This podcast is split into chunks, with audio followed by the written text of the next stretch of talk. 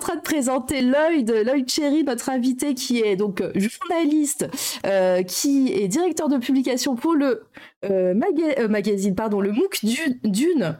Ah, mon Dieu, c'est euh, c'est le c'est la pression. Désolé, hein, Lloyd, euh, perdons du temps, euh, c'est mieux. Ça arrive. Ouais, ça arrive même au meilleur. hein. Bonjour monsieur, comme il dit l'atome crochu. Euh, donc directeur de publication du MOOC Dune et euh, donc animateur et producteur du podcast C'est plus que de la SF. Voilà, et vous avez la, petite commande dans le chat. hein. Euh, et Mesdames, mes- messieurs, bienvenue sur le stream de qualité. Coucou Senpai. Et donc euh, voilà, donc je disais qu'on a, vous n'avez rien raté. Je présentais à, Lloyd un petit peu nos, recherches et le fait de euh, qu'on ait fait un plan et la carte mentale et qu'on ait un petit peu bachoté sur tous les sujets euh, liés à Dune sur les adaptations également la semaine dernière. Voilà. Je vais te laisser parler, Lloyd. Déjà.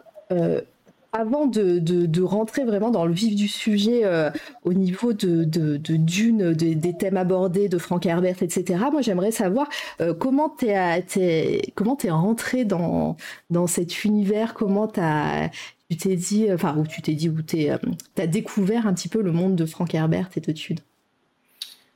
Alors, moi, j'ai découvert ça enfant, puisque euh, mon père était fan des ouvrages. Il avait la, la collection Pocket, euh, donc la, la première édition des éditions euh, Pocket de Dune. C'était une édition assez particulière parce qu'il y avait les, les illustrations de Wojtek Schulmack, dont une qui est restée assez fameuse, qui est cette image de Paul Atreides dans le désert avec les yeux bleus. C'était une image qui avait, enfin en tout cas qui projetait beaucoup d'imaginaire. Et enfant, j'étais assez fasciné par les différentes couvertures, puisqu'à l'époque, Dune était divisé en deux, euh, deux volumes. Il y avait Dune 1, Dune 2, puis après le Messie de Dune, les enfants et compagnie. Et euh, du coup, on va dire que la, la première rencontre avec Dune, ça a été fait grâce à Wojtek Schulmack et à ses couvertures, qui m'ont euh, donné envie un peu d'aller plus loin. Donc c'est ça, c'était vraiment quand j'étais, j'avais 7-8 ans, quoi. Donc je me suis mis à lire le livre beaucoup plus tard, euh, au collège. Et euh, bah, parce que c'était vraiment le, le enfin, c'était considéré comme un roman un peu, un peu culte et du coup je m'y suis mis. Euh, et ce qui est intéressant, c'est que bah, j'ai lu que le premier euh, au début. J'ai j'ai pas du tout euh, continué la, la, la saga. J'ai pas lu le, le Messie, ni les enfants, ni c'est venu, c'est venu plus tard. Et j'ai retrouvé Dune. En fait, j'ai fait un gap temporel d'une quinzaine d'années, enfin presque une quinzaine d'années, où euh, je retrouve Dune grâce au magazine Le Point, puisque je suis pigiste en fait pour eux depuis 4 ans. Et euh, sur, on préparait un hors-série spécial science-fiction et on m'a demandé de euh, faire un papier en urgence, euh, puisque euh, il fallait absolument écrire un article sur Dune et la première version qu'on avait envoyée à, à- à ma rédaction en chef n'était pas terrible.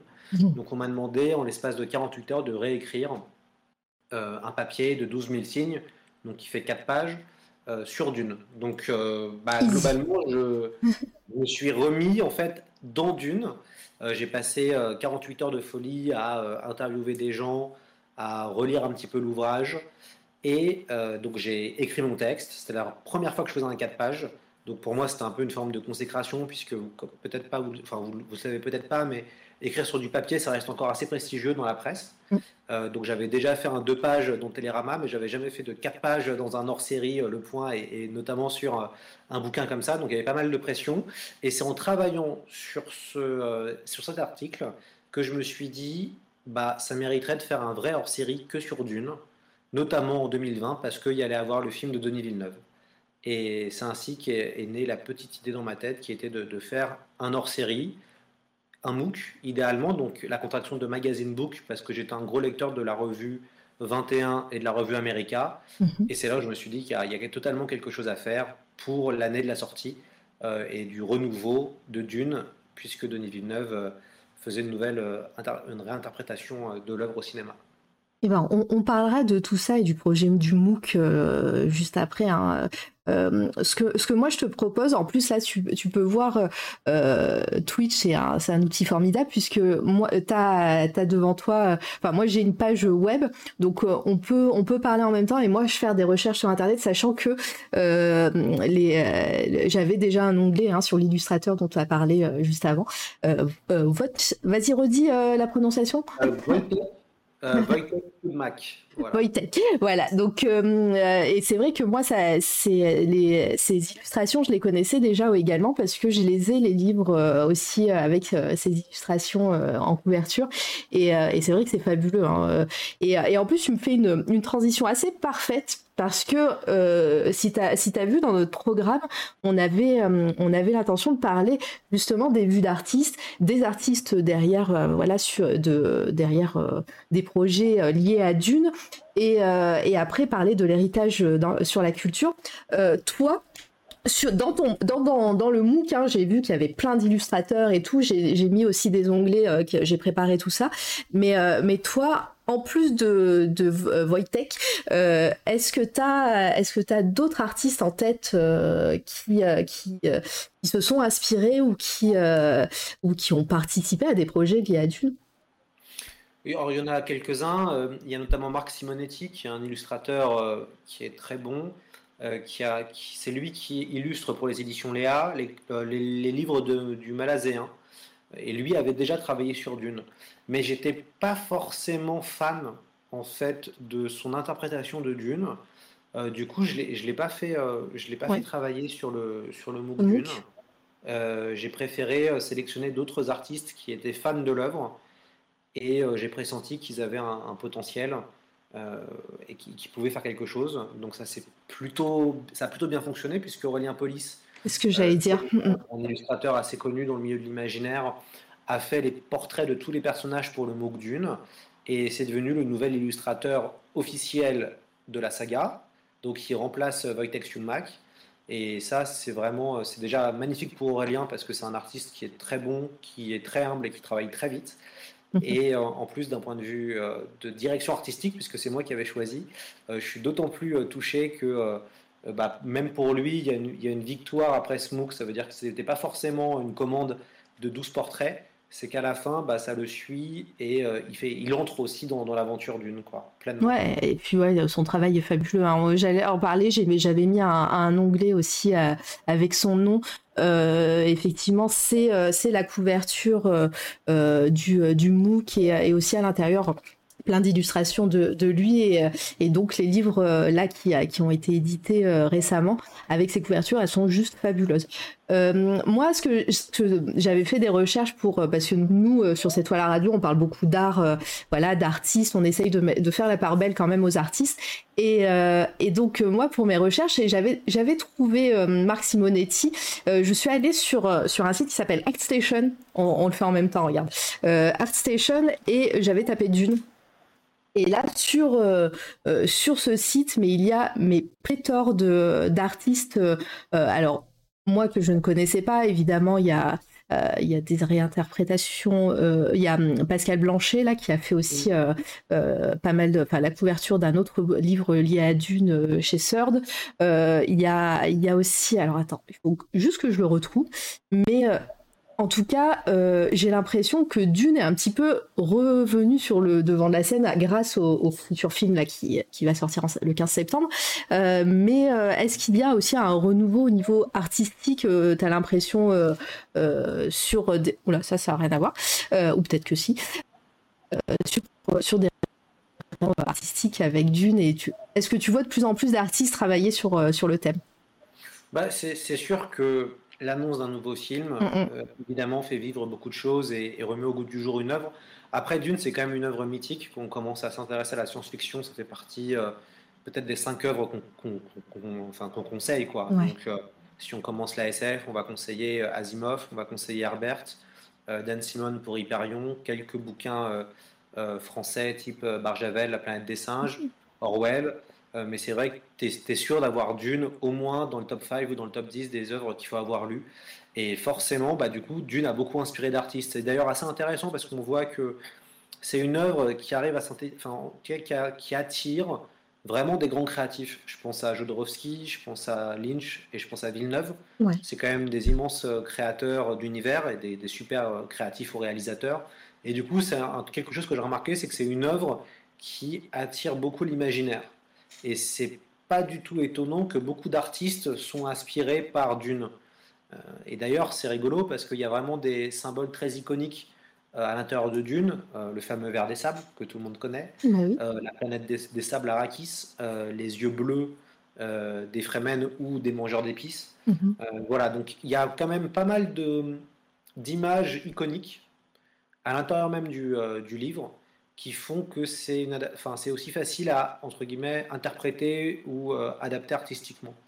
Mais il y a une fascination hein, pour Dune euh, qui, a, qui, est totalement euh, manifeste et moi que je trouve fascinante. C'est un des livres les plus vendus hein, de science-fiction. En France, on a vendu presque 2,5 millions de livres depuis sa mhm. sortie euh, dans les années 70 chez Robert Laffont Ailleurs et Demain. donc c'est vraiment, je pense que c'est une œuvre qui continuera à fasciner et qui a beaucoup inspiré, notamment une autre grande saga qui s'appelle Star Wars, où il y a cette occurrence euh, en tout cas, il y a cette inspiration qui est assez visible dans la guerre des étoiles qu'on retrouve évidemment dans Dieu. Ouais, on, en reparlera aussi après. C'est bien, ça se voit que tu as l'habitude des podcasts, etc. et des transitions. Euh, du coup, moi, euh, sur, dans ton MOOC, je, suis un, je suis un petit peu tout dans le désordre, mais je, il y a vraiment pas mal d'artistes, je pense que tu as appelé ou qui ont peut-être voulu aussi travailler sur le projet, je sais pas. Je, pense notamment à Paul Pop, qui a fait une donc qui pour pour les fans de, comics hein, vous là je vous, je vous, ai mis des extraits enfin des extraits des la page, la, recherche Google euh, liée à Paul Pop, hein, si vous connaissez, Backstreet Boy, etc. Euh, voilà, c'est un artiste assez atypique. Hein, euh, voilà, il est, il pas trop dans l'archétype super héroïque à la Jim si tu connais un petit peu. voilà, et j'aime vraiment beaucoup ce qu'il fait. Donc, quand j'ai vu qu'il était dans le MOOC, c'était assez ouf. Et, et, il a fait une planche. est-ce que, est-ce que t'as, est-ce que t'as une anecdote par rapport à, sa participation ou euh, comment, comment, il est arrivé dans, le MOOC? Alors en fait, ce qui s'est passé, c'est qu'avant euh, d'avoir Paul Pop, moi j'avais contacté Kilian Eng, euh, qui est un artiste scandinave, qui est suédois, et qui fait des réinterprétations d'images de films, d'affiches de films. Kilian avait fait deux images de Dune, donc la partie Jodorowsky. Dune ah et la partie David Lynch. Et tu peux... Kilian, pardon, tu... Kilian, Kilian Eng. E-N-G et Kylian comme Kylian. Mince, j'ai oublié. Euh, ah oui, la, la, fameuse, on la connaît, elle est très connue, hein, cette. Euh, ouais, ouais, c'est ça, c'est Kylian. Et en fait, Kylian, euh, très sympa, donc, donc on lance ça, en fait, pour ceux qui n'ont pas forcément suivi, on a lancé un crowdfunding. le crowdfunding fait pas mal de bruit et, attire. Mm. Et on arrive vers la fin du crowdfunding et je reçois un mail venu de nulle part de Paul Pop. donc évidemment, moi je connaissais Paul Pop de nom. bah, c'est un type qui a eu quand même deux Heiner Awards, donc on va dire, les, Césars ou les Oscars de la bande dessinée américaine. Euh, et Paul, Paul, très gentil, euh, me dit euh, voilà, mon pote Kylian m'a dit qu'il travaillait sur Dune, moi je suis fan. J'ai fait des planches, ce que je vous propose, c'est, moyennant finance, de pouvoir l'imprimer et de, la, de la mettre dans le MOOC Dune. Donc, pas de problème, j'ai dit bah, il est très très sympa. Il faut courir après lui pour le payer, ce qui est assez rare, mais ce qui est vrai. Euh, d'ailleurs, on l'a toujours pas payé. On lui demande de nous envoyer euh, absolument son compte en banque et tout. Et bon, ça, n'a pas l'air de trop, de, trop le, le perturber. Perturber, mais en tout cas, il est, il est très très sympa. Et c'est comme ça qu'on a eu Paul Pop, qui était vraiment une, belle surprise. On a eu finalement assez peu d'ajouts. Hein. Moi, j'avais presque tout planifié quand j'ai sorti ce crowdfunding avec un chemin de fer. Et c'est vrai qu'on a eu euh, voilà, quelques contributions euh, exceptionnelles, et notamment Paul Pop euh, qui m'a contacté. Et donc là, je me suis dit, bah, il faut absolument qu'il soit dedans.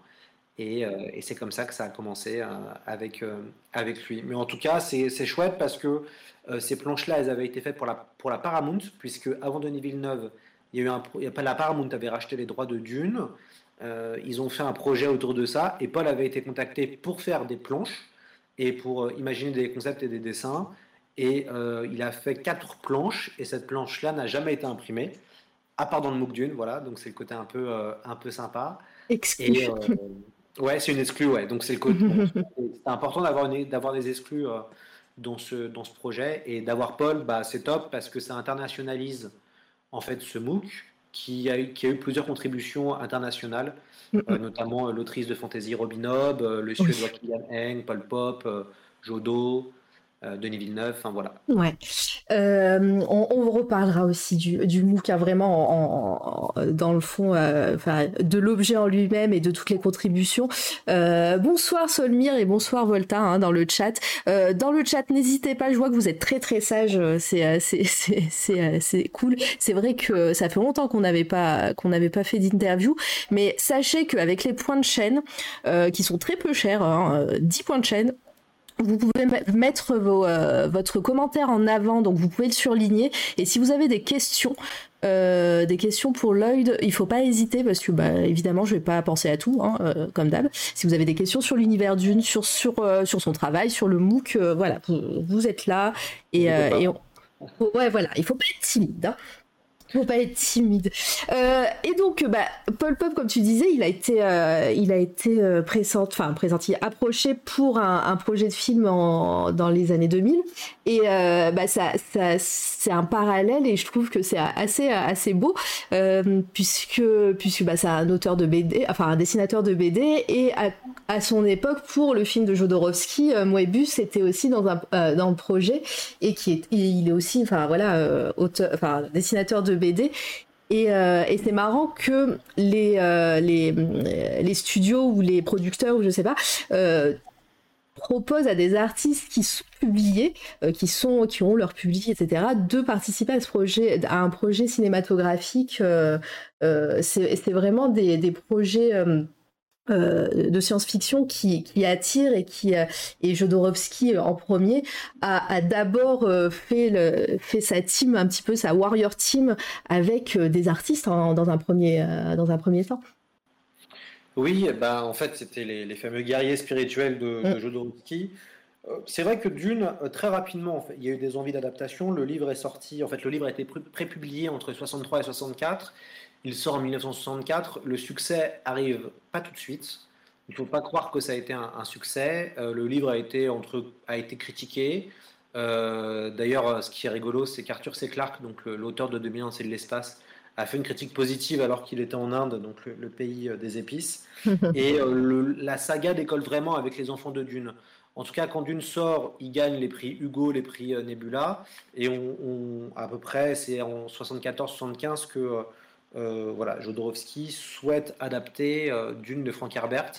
Euh, D'ailleurs, il ne parle quasiment jamais avec Frank Herbert, euh, alors que Frank Herbert a beaucoup travaillé sur, le, sur celui de David Lynch. Il s'entendait très bien avec, avec Lynch et était beaucoup plus excité par cette adaptation.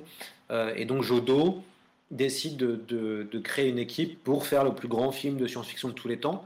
À l'époque, il faut rappeler que la SF n'était pas du tout aussi populaire que maintenant.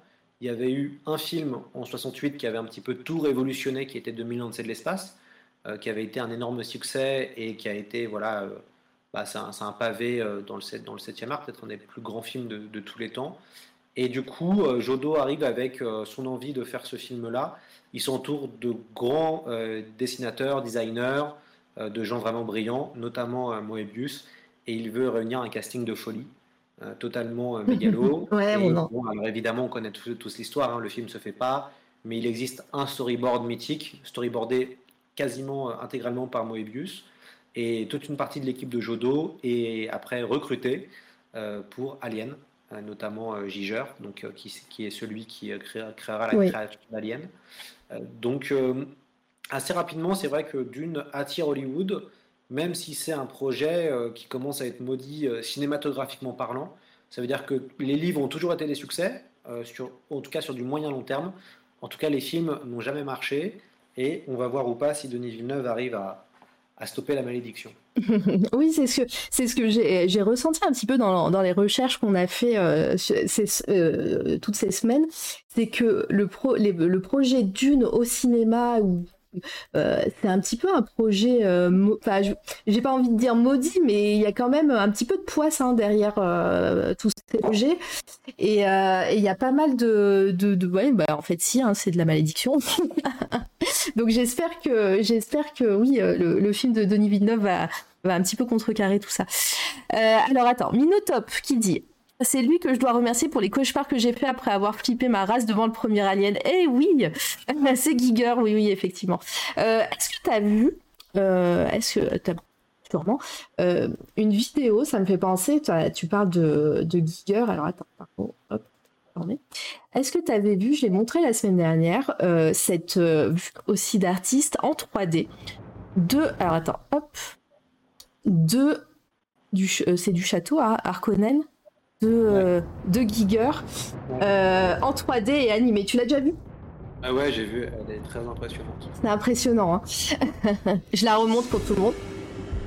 Attends, y a...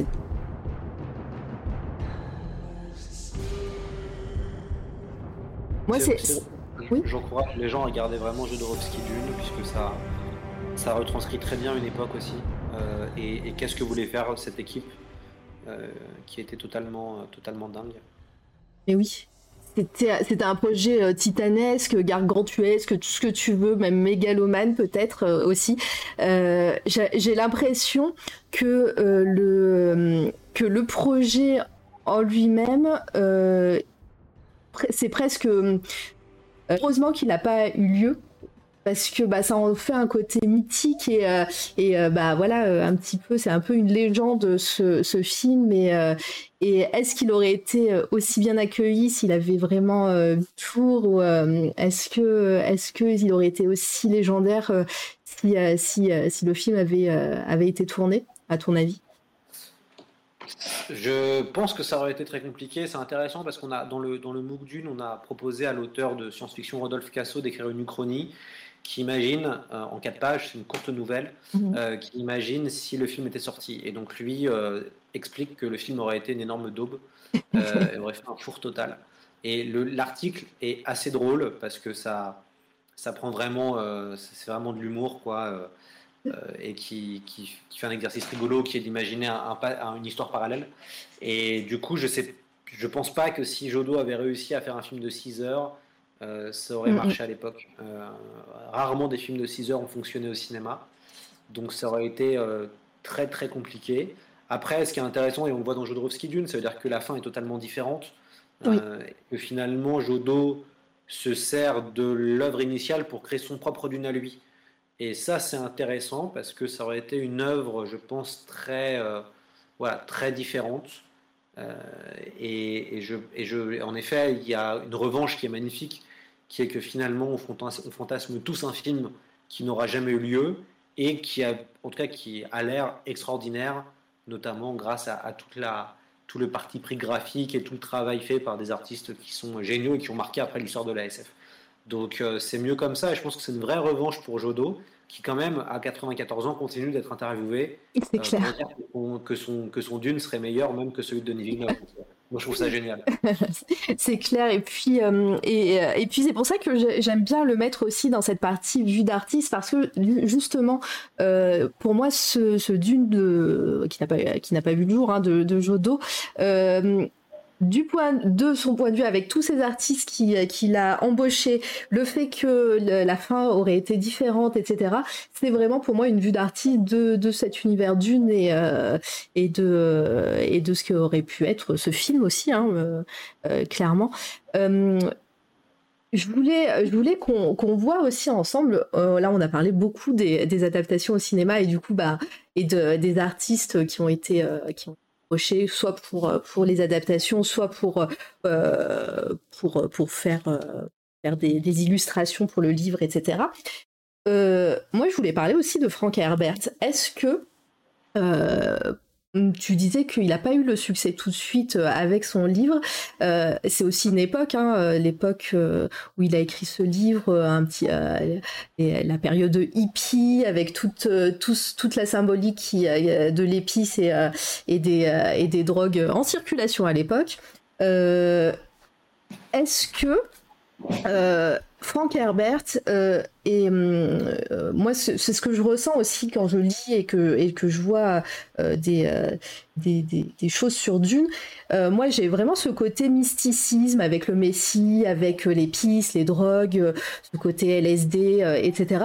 Est-ce que c'était une personne mystique, Frank Herbert? Est-ce qu'il croyait en quelque chose? Est-ce qu'il il avait un projet un petit peu c'était vraiment pour lui de la SF non, il n'était pas du tout euh, mystique, euh, Franck Herbert. C'est euh, la question qu'on a posée à Gérard Klein, qui était l'éditeur d'Ailleurs et Demain. Donc Gérard Klein, il a, bâti une collection mythique, Ailleurs et Demain, et il a publié plein, plein d'ouvrages, des Cadiques, et notamment Dune, de, de, Frank Herbert. Donc il l'a rencontré plusieurs fois, et il me disait que c'était pas quelqu'un de mystique du tout. c'était quelqu'un de terre à terre, mais je pense que Frank Herbert a vraiment senti une époque. Lui, il arrive dans ce qu'on appelle les années pop de la SF, donc qui vont des années 60 aux années 70. Euh, alors, ce qu'il faut dans l'histoire de la SF américaine, on va dire que le moment fort, c'est ce qu'on appelle l'âge d'or. C'est entre les années 30 euh, jusqu'à la fin des années 60. C'est là où on a euh, les plus grands auteurs de la, de la science-fiction. Donc, je vais dire quelques noms, peut-être certains en, reconnaîtront. Il y a Asimov, évidemment, Isaac Asimov, donc l'auteur des robots et de, de Fondation. Il y a Red Bradbury, qui a écrit les Chroniques martiennes. Euh, Clifford Decimac, euh, qui a fait Demain les chiens, euh, Jack Vance, Van Vogt et Robert Heinlein, celui qui a écrit Starship Troopers. Et donc, Frank Herbert lui arrive à cette fin de l'âge d'or, c'est les années 60s. Il y a deux autres auteurs majeurs avec lui qui sont Philippe Dick, donc qui est très connu évidemment, c'est l'auteur de Blade Runner, et Philippe José Farmer, qui est un peu moins, un peu moins connu, un peu oublié maintenant. Et donc il y a lui, Frank Herbert. Donc ils arrivent à un moment donné où il y a une explosion de la contre-culture américaine. Euh, Dune va être découvert dans les, euh, dans les universités comme a été découvert Le Seigneur des Anneaux, euh, et notamment Ursula Le Guin avec La main gauche de la nuit. C'est aussi à ce moment-là que Le Guin, qui est la plus grande autrice de science-fiction, apparaît. et donc, Dune, c'est un livre qui fait vraiment écho aussi à la jeunesse de l'époque des années 60. Donc, c'était une jeunesse qui était, comme tu dis, hippie. Mm. comme tu dis, qui aussi aimait bien prendre des substances, ça tombe bien, les pistes c'est aussi une substance qui permet euh, de voir la préscience, donc de voir le, futur. Euh, ce qui est intéressant, c'est que Herbert, par contre, il y a une vraie réflexion écologique qui arrive pile aussi au moment des années 60. C'est-à-dire qu'au début des années 60, on a les premiers grands romans de science-fiction euh, et qui, parlent de l'écologie. Et Dune est un des 3-4 premiers romans à traiter de ces sujets-là. Donc Frank Herbert, qui lui avait plutôt fait des études, qui a lui a travaillé dans la politique, euh, qui, était, euh, qui a travaillé en tant que conseiller de communication euh, pour un républicain tout en étant journaliste, a pressenti qu'il y allait avoir aussi des choses en termes de l'écologie, la décroissance, la, lutte des, matières premières, hein, puisque finalement, quand tu regardes la géopolitique de Dune, ça fait penser à l'OPEP, donc les pays, les pays arabes avec le pétrole. Donc il y, a plein d'intuitions d'Herbert et qui se sont révélées plus, ou moins justes 50, 60 ans plus tard. Donc ça, c'est assez, euh, assez intéressant, mais il n'est pas dans un délire mystique, même si, plus tu avances dans l'œuvre de Dune, plus il y, a, quand même un côté philosophique, et un côté euh, mystique, euh, notamment je pense à l'empereur Dieu de Dune. Donc c'est assez fascinant. Mais lui était quelqu'un d'assez terre-à-terre, quelqu'un de brillant, de très intelligent, qui a créé, qui a réussi à bâtir un univers impressionnant, qui est arrivé sur le tard. Hein. Ce qui est intéressant, c'est que Frank Herbert, il commence à écrire vers 40 ans, donc on est loin euh, euh, de voilà d'auteurs qui premier, euh, dès, 20 ans. et c'est quelqu'un qui est très intelligent, qui a, qui a heureusement qu'il a eu sa femme avec lui, je pense, Beverly Herbert. On la remet vraiment en avant dans le MOOC puisque c'est elle qui a beaucoup beaucoup aidé à l'élaboration de Dune. Et après, bah, ce qui est intéressant, c'est que le message de Dune, c'est de ne pas suivre des leaders charismatiques, de ne pas suivre des héros. Et, et ça, c'est très intéressant parce que c'est totalement moderne. Ça veut dire que euh, George R. Martin, le créateur de Game of Thrones, c'est un grand fan de Dune. On peut déjà, on peut retrouver d'ailleurs hein, des, références. Le parcours de Daenerys fait penser au parcours de Paul Atreides, à, à peu près entre guillemets. Euh, les danseurs visages qu'on retrouve dans le Messie, donc ces assassins qui peuvent changer de visage. Bon bah voilà, dans Game of Thrones c'est aussi ça. Même au niveau euh, de la narration, je, enfin, j'ai pas, j'ai pas lu beaucoup de Game of Thrones, j'ai lu quelques chapitres du premier livre, mais au niveau de la narration, euh, enfin du chapitrage, disons, où on suit à chaque chapitre. En tout cas, j'ai commencé d'une euh, tout récemment, donc euh, c'est, je, je, parle de ce que je connais pour le moment, mais, mais de suivre à chaque chapitre un personnage différent et de revenir après sur ce personnage Et, et, au fur et à mesure, on, des personnages se croisent, etc. J'ai l'impression qu'aussi, ouais, on retrouve, on retrouve cet héritage. La, fameuse voix intérieure en fait, de, Dune est, très intéressante parce que c'était une des premières œuvres de SF à, faire ça. Tout comme euh, les, euh, les, petites phrases euh, que vous avez en, ouverture de chaque chapitre, ah oui. qui sont maintenant utilisées partout dans la SF. c'était Dune qui était un des premiers à faire ça. Donc le roman, formellement, déjà formellement, c'est un roman qui est novateur.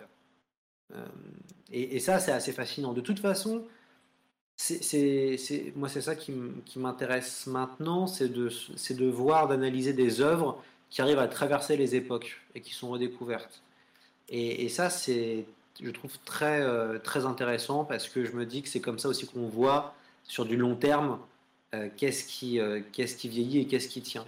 Ouais, mais c'est une production, euh, tu vois, euh, sans cesse. Quoi. C'est ce que j'allais dire. Bah, c'est d'ailleurs dans le MOOC, je crois que c'est dans l'article de Mehdi Achouch, il me semble, et où il en parle. Et il dit justement que Dune a, très bien hum, euh, duré dans le temps parce qu'en plus, au niveau science-fiction, c'est très intelligent de la part de Frank Herbert d'avoir utilisé bah, justement l'épice, d'avoir fait ce, ce, djihad butlérien au début où euh, toutes les technologies euh, sont absentes et qu'il n'y a plus, il n'y a pas d'ordinateur comme pourrait voilà devenir obsolète au fil des âges quand, quand on lit le livre voilà, qu'on pourrait sentir un côté désuet dans la lecture parce que bah, les, les technologies en fait euh, sont dépassées de, de, notre point de vue du moins, et que là justement on n'a pas cette notion de technologie, c'est vraiment voilà la substance, enfin l'épice, etc.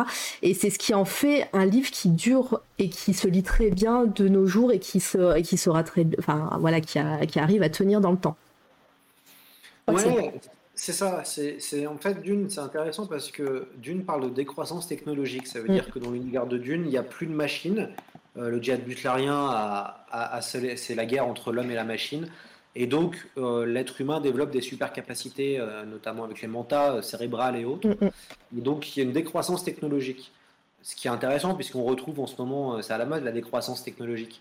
il y a aussi un autre aspect qui est très intéressant, c'est que Dune, ça raconte la lutte entre des maisons qui sont des corporations. Et, ça, l'éditeur français de Dune, Gérard Klein, lui faisait une analyse en disant que bah, maintenant les GAFAM, finalement, donc Google, Facebook, Amazon, Microsoft et Apple, euh, c'est un peu les nouvelles corporations et on ne sait pas si on n'entrera pas dans une espèce d'ère à la cyberpunk où euh, les, corporations ou ces, ces entreprises-là ont plus d'importance que des États. En tout cas, dans Dune, ce sont des grandes maisons qui se font la mhm. guerre pour, euh, pour des ressources.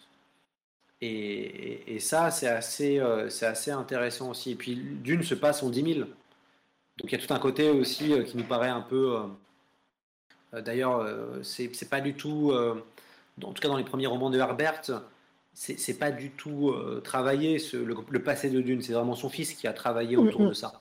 mais en fait, Dune se passe en 10 000. Il y a encore des, échos à, à, notre monde actuel, entre guillemets, notamment au niveau de la religion. Euh, on retrouve des juifs, euh, on retrouve des syncrétismes entre l'islam et le bouddhisme. Euh, il y a la Bible catholique orange. Donc bref, il y, a, plein de petits clins d'œil aussi à notre société, même si elles sont assez, voilà, assez lointaines, mais elles sont quand même présentes. Donc ça, c'est aussi intéressant. Et puis on est dans une œuvre qui joue avec la fantaisie. Mm. souvent, on a d'ailleurs un article dans le MOOC qui, dit est-ce que Dune, c'est pas une œuvre de fantaisie finalement? Puisque, autre quelques vaisseaux spatiaux, il y a il y, a, peu, entre guillemets, de. de, il, y a, quand même, enfin, en tout cas, il y a beaucoup de visuels liés, à la fantasy. Euh, et, du coup, on peut se dire, un peu comme Star Wars, qui est la space fantasy. Bah, euh, pardon, je te coupe, mais j'ai retrouvé euh, dans, nos, dans nos recherches avec, avec tout le chat, qui est très sage ce soir, encore une fois, on, a, on retrouve beaucoup ce terme de space fantasy, même pour Dune. du coup, si tu le, si t'en parles pas là tout de suite et tu parles de space fantasy pour Star Wars, du coup t'es pas forcément d'accord avec ce, terme pour Dune? Dune, c'est du planète opéra. Euh, c'est ce que dit très bien Laurent Genefort dans son article. Mhm. Euh, Dune s'apparente plus à du planète opéra. Ça veut dire que tout se passe sur une planète. Avec, il y, a des vaisseaux spatiaux, il y a tout ça, et que euh, la saga se passe principalement sur une planète. On n'est pas dans du, on n'est pas dans l'espace comme dans Star Wars, où on va balader de planète en planète. Euh, là, dans Dune, principalement, euh, toute la saga, une bonne partie de la saga se passe quand même sur Arrakis. Donc ça fait qu'on est plus dans du planète opéra, que, que dans du space opéra en tant que tel. Mais on est, bon, après, c'est des, entre guillemets, hein, on, est, là, si on veut vraiment. La niche. voilà, très précis, on peut dire c'est du space opéra. Mais bon, c'est un truc de, un truc de fandom, ça, qui aime bien être très précis sur les. Oui. Je vois qu'il y a plein de follow. Hein. Je, vous remercierai tous euh, et toutes euh, à la fin du live. Euh, pas d'inquiétude, mais merci encore d'être assez nombreux ce soir. N'hésitez pas à poser des questions. Je vais le répéter. En plus, je sais, je sais qu'il y a des fans de que ce soit de, de science-fiction, de, de Dune dans le chat. Donc n'hésitez pas à poser des questions. Hein. voilà, on discute. Moi, je suis bien. Hein. Moi, je peux poser plein de questions, mais mais le but aussi, c'est que c'est que vous participiez. Donc voilà n'hésitez pas. Euh, alors, euh, je, voulais, je voulais aussi parler, donc euh, on, essaye d'avancer un petit peu, mais on pourra revenir après sur, sur tout ça sans problème. Hein. Comme tu vois, c'est un petit peu décousu, mais, c'est ce qu'on aime, ici en tout cas. je voulais parler, donc on a un petit peu de Star Wars, mais de l'héritage et de Game of Thrones, donc de l'héritage dans la culture, que ce soit de nos jours ou même au fil des années, euh, depuis que le livre a, été écrit, de l'héritage de Dune dans la culture, euh, dans la pop culture, dans euh, d'autres œuvres. Enfin voilà. Est-ce que tu penses à quelque chose en particulier, à des exemples ou ou, ou même de façon générale Qu'est-ce que tu peux nous dire un peu sur ce thème de l'héritage de Dune? Alors, il y a eu plusieurs euh, formes d'inspiration qui sont assez diverses. Donc, on a parlé d'œuvres type euh, Star Wars, euh, mm, mm. Game of Thrones, qui ont été vraiment qui ont été importants. en termes de pop culture, alors c'est les romans ont beaucoup influencé, je pense, et ont beaucoup inspiré de nombreux auteurs de science-fiction. le premier qui vient en tête, c'est Pierre Bordage, donc mm. peut-être le plus grand auteur de SF française. et je recommande aux gens de le lire, qui est un énorme fan de Dune et qui s'en est beaucoup, beaucoup inspiré. En termes de pop culture pure et dure, euh, bah, comme j'ai dit tout à l'heure, les, vers de sable, les yeux bleus. Euh, et, puis après, bah, il y a eu le cinéma et les jeux vidéo qui ont aussi euh, eu un impact très important. Je pense notamment au film de David Lynch, qui en termes d'esthétique a, amené quelque chose, notamment ce mélange de rococo baroque dans l'espace, avec ses fanfreluches, tout ça, avec ses décors, ses costumes, qui je pense ont marqué un, imaginaire. Et puis il y a eu le jeu vidéo, donc qui lui reprenait l'imaginaire du film de Lynch et qui a lancé le, jeu de stratégie euh, d'une euh, Battle for Arrakis et même le, premier d'une de Cryo. c'est des jeux qui étaient des, jeux de stratégie, on n'en avait pas avant. donc c'est des jeux qui après inspireront d'autres plus grands classiques entre guillemets comme Warcraft et compagnie. donc Dune a, influencé de, nombreuses personnes. Après, visuellement parlant, euh, autre ce qu'on a dit sur les artistes qui reprennent, euh, à part les titres que j'ai que j'ai cités qui sont plutôt manifestes et majeurs, je pense que la, la, la franchise, enfin, elle influe euh, goutte, goutte, à goutte. C'est assez rigolo. Dans, dans Dune, il y a ça. Hein. Il y a les Fremen qui, voilà, gardent l'eau goutte à goutte pour pouvoir repeupler entre guillemets Arrakis et inonder de mm. verdure Arrakis. Et je pense que Dune, ça a le même impact dans l'imaginaire des, des, des, lecteurs et des uns et des autres. Donc ça, ça me paraît assez, euh, ça me paraît assez clair. Donc il y, a un véritable héritage et ce qui est intéressant, c'est de voir que euh, depuis les années 70, il y a plusieurs générations de gens qui ont découvert euh, la, saga. donc moi j'ai vraiment hâte de voir ce que va faire le Villeneuve, pour, notamment au niveau des millénials. Ah ben oui, clairement. Euh, au, niveau, au niveau de l'héritage, on, nous, en tout cas, on, on en a parlé la semaine dernière du jeu vidéo. Euh, j'ai vu, et on a oublié d'en parler, les gars et les filles, euh, dans le chat, on a oublié de parler du jeu de rôle qui va sortir en français là, chez Arkane Asylum, qui est sorti chez Free League, jeu de rôle papier, hein, avec ce qui est marrant, c'est le même éditeur qui édite euh, Alien, donc encore, il y a encore une corrélation entre Dune et Alien, hein. euh, même au niveau du jeu de rôle, donc ça sera le même système de jeu que Alien avec euh, des D6 et, et, pareil, les images, je vais vous montrer des images du jeu de rôle qui est juste très très beau aussi, jeu de rôle Dune Arcane.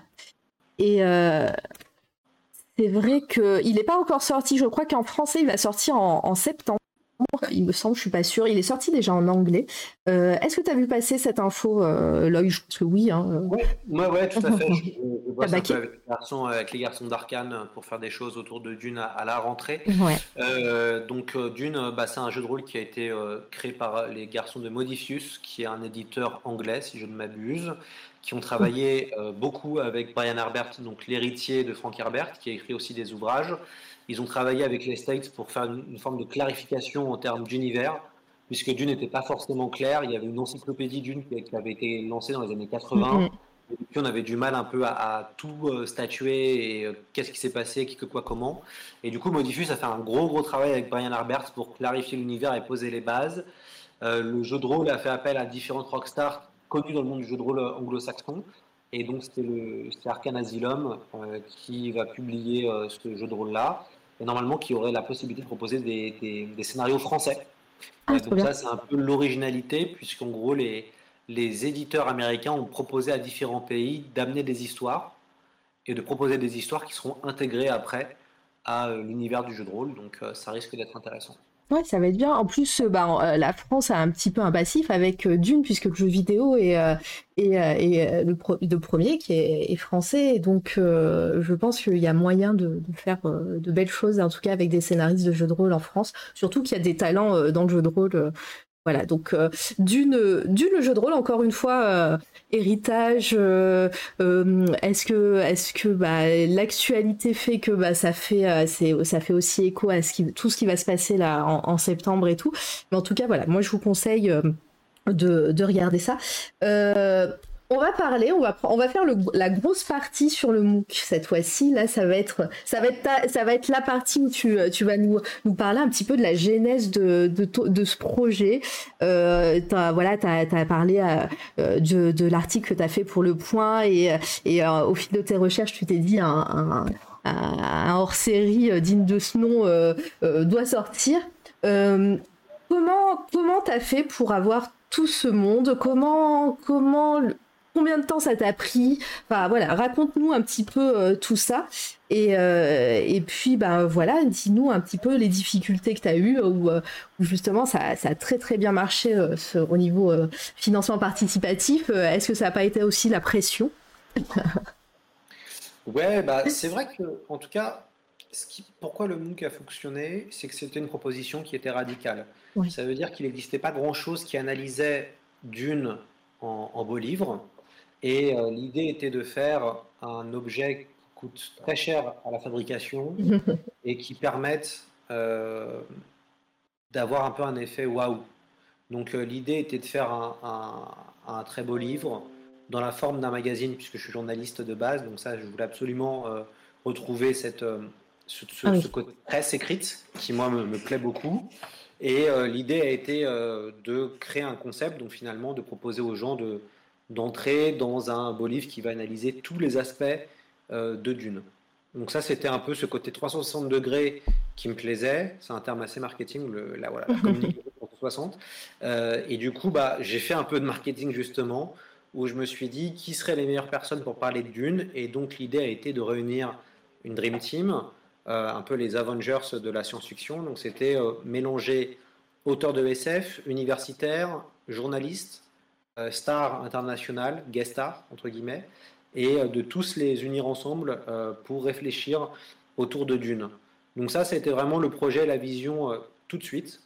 Je ne pensais pas que ce serait aussi bien. Euh, entre guillemets, le produit fini à la fin. Euh, voilà, j'imaginais pas que ce serait comme ça.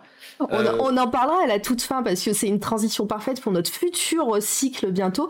Mais, mais je, je, t'avouerai que j'ai un peu fait du lobbying aussi sur l'ouvrage en lui-même, l'objet, parce que on, a, on a un petit peu une team aussi dans le chat qui se cache, mais sur, sur l'objet en lui-même et à chaque fois je le, je le montrais, je le montrais pour voilà, promouvoir euh, tout ça et cet objet en lui-même euh, le fait. Bon, on en parlera de la reliure suisse, hein, on en parle. Donc en tout cas, il y avait une, il y avait une vraie proposition qui était entre guillemets un peu radicale, euh, qui était d'assembler plein de gens différents pour réfléchir et penser autour de Dune avec une proposition formelle. on a environ 200 illustrations et images. Donc voilà, là c'était vraiment ce projet-là que je voulais faire. C'est un projet qui, a coûté très cher en fait, et heureusement qu'il y a eu le financement participatif. C'est un projet qui a coûté 120 000 euros. donc c'est beaucoup dans l'édition. du coup, quand ce que j'ai été après approché par d'autres éditeurs pour faire la même chose, mais quand je leur ai dit combien coûte un MOOC comme ça, donc entre 100 à 120 000 euros, euh, je vous avoue qu'il y a beaucoup, beaucoup de gens qui hallucinent parce que ça coûte très, très, très cher. Mm. Euh, parce qu'il faut bien payer tout le monde, c'est important. Bah oui, c'est ce que c'est ce que j'allais dire parce qu'ils pensent que tout le monde a fait ça. Euh, voilà, c'est on, on, aime l'univers d'une, on aime l'amour de l'art, mais mais ça paye pas les factures, donc voilà, il faut. Bah, en fait, payer vos artistes, quoi. ouais, et puis en fait, c'est en, gros, c'est assumer le côté premium. Ça veut dire qu'on peut pas on peut pas ne pas bien payer les gens si on veut du premium derrière. Et du coup, euh, pour être d'ailleurs tout à fait euh, clair avec vous, euh, on, a, on en a eu pour à peu près 50 000 euros d'éditorial et 70 000 euros de, fabrication pour un tirage à 16 000 exemplaires. on en a vendu presque 15 000. Donc ça a été un voilà, c'était aussi un gros succès d'édition et, de critique et de presse et tout ça. Mais ce qui est bien, c'est qu'en fait, ça a prouvé qu'il y avait un public euh, et donc du coup, cette aventure du MOOC, bah, moi j'ai été euh, le, monsieur euh, derrière tout ça, où je me suis occupé du, chemin de fer, de choisir chaque personne, de choisir les équipes. L'idée était de travailler avec La Talente, qui était l'éditeur qui m'a fait découvrir la science-fiction. comme le projet était trop cher, du coup on a, on a fait une coédition avec les éditions Léa, qui est un jeune éditeur euh, qui a à fond et qui a beaucoup de projets. Et Jean-Philippe, qui est l'éditeur des, éditions Léa, est un ancien journaliste. Donc intellectuellement, on était vraiment sur la même longueur d'onde. Et ensemble, on a, on a fait une proposition grâce au crowdfunding qui était vital pour financer ce projet-là. Au début, pour être honnête, on pensait que ça allait coûter 40 000 euros. Euh, bon, ça coûtait trois fois plus cher. Enfin, deux fois plus cher, euh, dans trois fois. Et donc, heureusement, le, le, succès a été au rendez-vous derrière, ce qui va permettre d'en faire d'autres, évidemment. Après, euh, ce qui a été pour moi très long, c'est que je me suis occupé de toute la communication. Donc c'est à peu près 10 mois de travail, 8 euh, mois de fabrication, 2 mois de com sur le premier, euh, sur, sur, cette, sur ce lancement-là, et il y aura de la com pour la sortie du film évidemment. après, là, on a eu beaucoup de chance, c'est que quand même tout de suite, on a eu des, super partenaires, notamment Robert Laffont et, Pocket, mais surtout la Warner. Donc, on a eu des images exclusives hein, du film. On a été les premiers à les avoir. On a eu Denis Villeneuve avant. Euh, quelques semaines, Denis Villeneuve a donné sa seule interview chez nous, ouais. ce qui est quand même incroyable. Donc, euh, et il a aimé le livre. J'ai eu un message de lui euh, qui, a dit que ça avait été un qui voyait que le travail avait été énorme. Donc, c'est vraiment la belle histoire en tout cas. Et pour moi, c'était d'autant plus important parce que moi, j'étais avant de faire ce MOOC-là, j'étais pigiste, hein, donc il fallait se mhm. battre pour vendre des papiers. Et, du coup, le fait de prouver que je pouvais mener à bien un projet comme ça, ça a vraiment ouvert la porte, euh, voilà, à des, euh, à d'autres envies, d'autres projets. Mm. Ça m'a permis de me prouver à moi-même que j'étais capable de mener un projet de cette ampleur-là. Donc voilà, ça a été, euh, ça a été vraiment une, aventure magnifique et, et, il y aura un avant, il y aura un après d'une, ça me paraît évident. Non, mais, euh, mais ouais, c'est assez fabuleux. Le... Moi, je vous, comme je te l'ai dit, j'en ai parlé hein, du book, je, m'en suis servi aussi comme base pour, euh, pour pouvoir travailler sur ce cycle-là euh, pendant un mois. c'est encyclopédique et puis, et puis tous les intervenants qui sont, plein d'intervenants différents. Tu as, comme tu disais, hein, des des journalistes, des universitaires, des personnes euh, qui euh, qui euh, qui, qui aiment l'univers d'une, etc. C'était c'est ça sent que c'est. Est-ce que c'est toi le Discord qui qui bip? Ouais, ouais, ouais, mais alors, alors je vais essayer de. Parce que non, mais parce que si c'était moi, je l'aurais, j'aurais coupé, mais je ne voyais pas les notifs. C'est mon monsieur, si c'est toi. Et, et donc.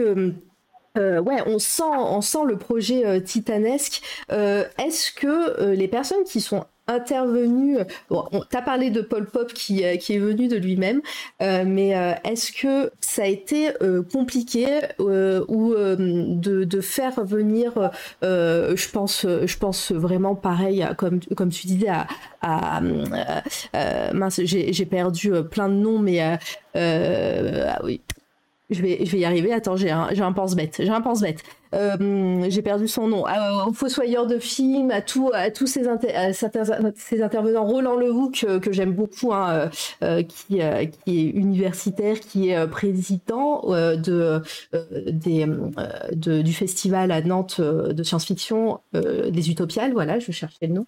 Est-ce que ça a été facile de les approcher? Est-ce que ça a été facile de les convaincre? Ou, ou, au contraire, tu as, dû, as dû chercher des adresses à droite à gauche et ça a été un, parcours du combattant Non, non, non, ça a été euh, ah, très facile hein, d'avoir, euh, les gens pour la simple et bonne raison que les gens ont quand même perçu l'ampleur du projet. Mm. Et du coup, ce qui était super, enfin en tout cas, je pense, hein, de ce que je comprends, c'est que les gens ont été fiers de participer au MOOC Dune. Et, ça, c'était important d'avoir des gens voilà, qui sentent qu'il y avait une ambition euh, formelle ou intellectuelle dessus et qui souhaitent faire partie de l'aventure. Donc ça a été assez simple à avoir. Euh, il y a quelques personnes qui m'ont dit non, mais qui m'ont dit non euh, parce qu'elles ne se sentaient pas légitimes ah. à en parler. Euh, malheureusement, c'était souvent des femmes. Mm. Donc on, retrouve le cliché hein, des, femmes qui ne se sentent pas légitimes d'en parler, alors que bah, moi je pensais qu'elles étaient légitimes pour en parler justement. donc j'ai eu quelques petits refus. et c'est vrai que ah, c'est vrai que j'aurais aimé, tu vois, que Kyle MacLachlan, on l'a approché, il n'a pas voulu être interviewé. Donc l'acteur de Paul Atreides dans Lynch, j'aurais vraiment aimé qu'il soit dedans. Euh, pareil, David Lynch n'a pas répondu à nos demandes. Bon, j'aurais adoré, voilà, les avoir, mais ça, c'est un truc de, de, cinéphile et puis bah, de se dire bon bah voilà, j'ai eu tout le monde, c'est bon. Euh, mais, mais globalement, euh, je suis très très content du casting qu'il y a eu dedans et ça a été assez facile à, à avoir. Et du coup, là, je pense que la, problématique arrivera plutôt sur l'après, sur les autres MOOC, parce que c'est vrai que bon, bah, qu'il y a une belle visibilité avec celui-là, et du coup, on, a, on est face à évidemment des gens qui veulent participer au prochain, et il euh, faut savoir dire non. Et, ça, ça peut être compliqué. Ouais. Moi, j'ai dû dire non à des gens, parce que soit l'angle des papiers me, me plaisait pas forcément, euh, soit parce que bah, il y avait plus de place déjà. Euh, donc ça aussi, c'est compliqué de dire non aux gens quand tu as envie de faire travailler un maximum de personnes. Et, du coup, bon, bah, des fois, il faut, il faut voilà, être, euh, garder sa ligne. Quoi. Donc ça, c'est un peu la, c'est un peu la, la, difficulté. Après, là aussi, on a eu de la chance, c'est quand même la diffusion. Hein, c'est les libraires, les diffuseurs, la distribution ont vraiment joué le jeu. Et on était un enjeu de Noël, donc ça a été quand même... Euh, euh, voilà, ça a été super à, ce, à ce niveau-là. Mais je pense que ce qui a intrinsèquement, ce qui a fonctionné, c'est que les gens sentent en ouvrant le MOOC que c'est quelque chose d'assez nouveau, que c'est radical euh, et que c'est de l'eau chaude dans un monde d'eau tiède. Et, vrai. ça, Parce que voilà, des MOOC et des hors-série, on en a beaucoup. Il y a plein de gens qui en font. Euh, ça coûte plus ou moins cher aussi. Et c'est vrai que c'est rare d'avoir cette sensation de se dire waouh, euh, j'ai une Bible ou j'ai quelque chose qu'il me faut absolument avoir dans ma bibliothèque. Et ça, c'était l'objectif. Ouais, mais, mais en tout cas, on le ressent. Enfin, moi, euh, qui euh, j'ai baqué hein, euh, au financement participatif. D'ailleurs, pour te dire que la com a bien marché parce que je ne connaissais ni plus, c'est plus que de la SF, ni toi, ni le projet de MOOC, mais l'information est arrivée jusqu'à moi et j'ai participé direct quand j'ai vu quand j'ai vu le projet être là.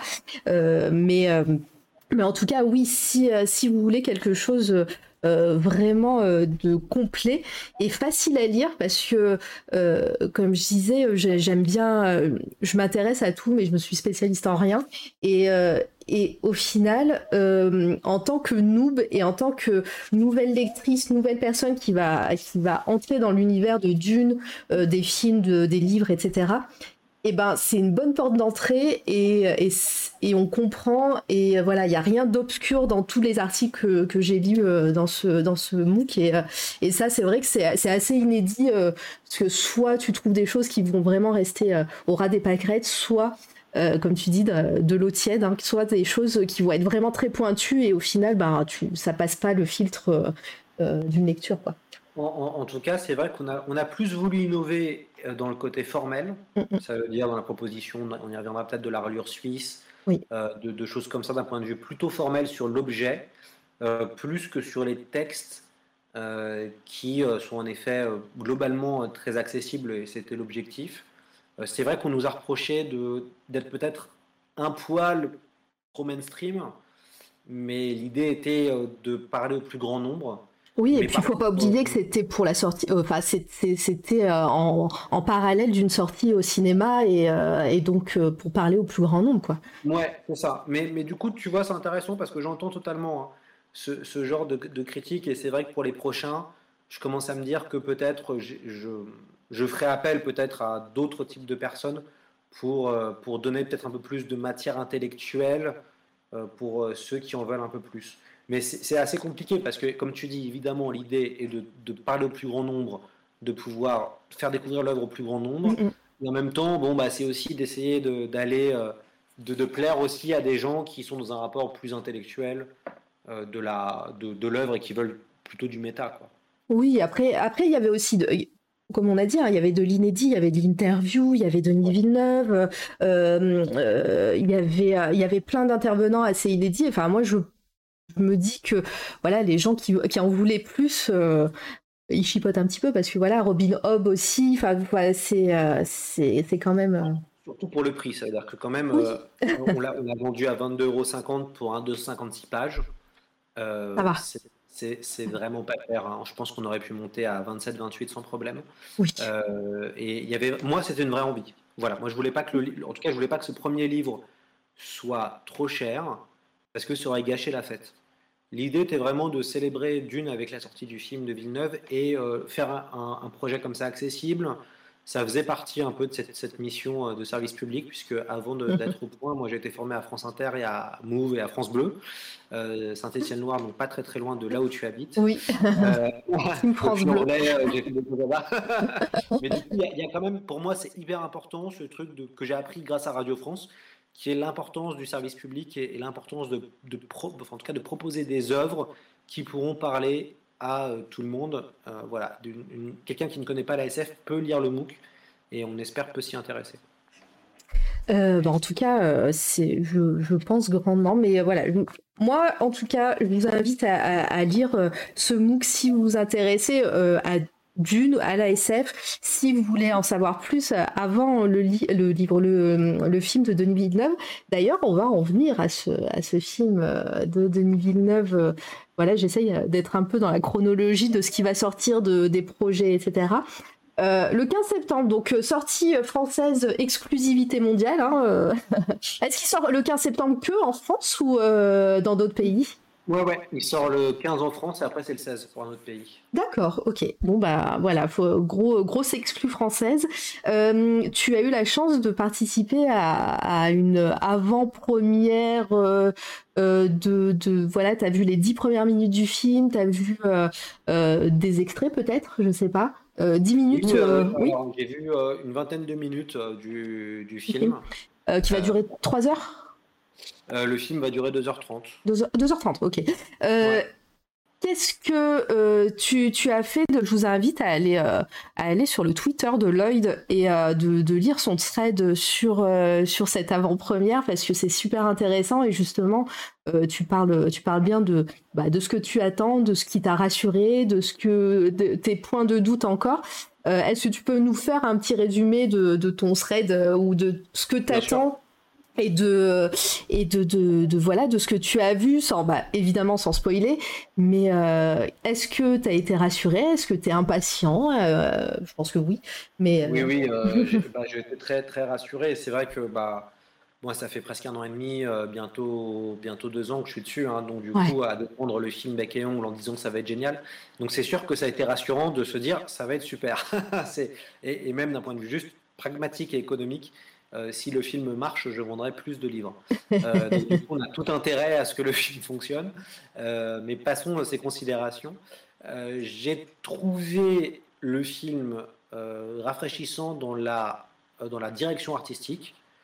C'est vrai que ça fait dix ans qu'on se tape des blockbusters qui, moi, j'en peux plus, quoi, des, des, des choses très Marvel d'ici. et du coup, là, de ce que je vois, c'est qu'il y a une vraie proposition artistique différente du Lynch, les acteurs sont bons. Donc ça, je, m'en doutais, mais quand même, Timothée Chalamet, j'avais un peu des doutes.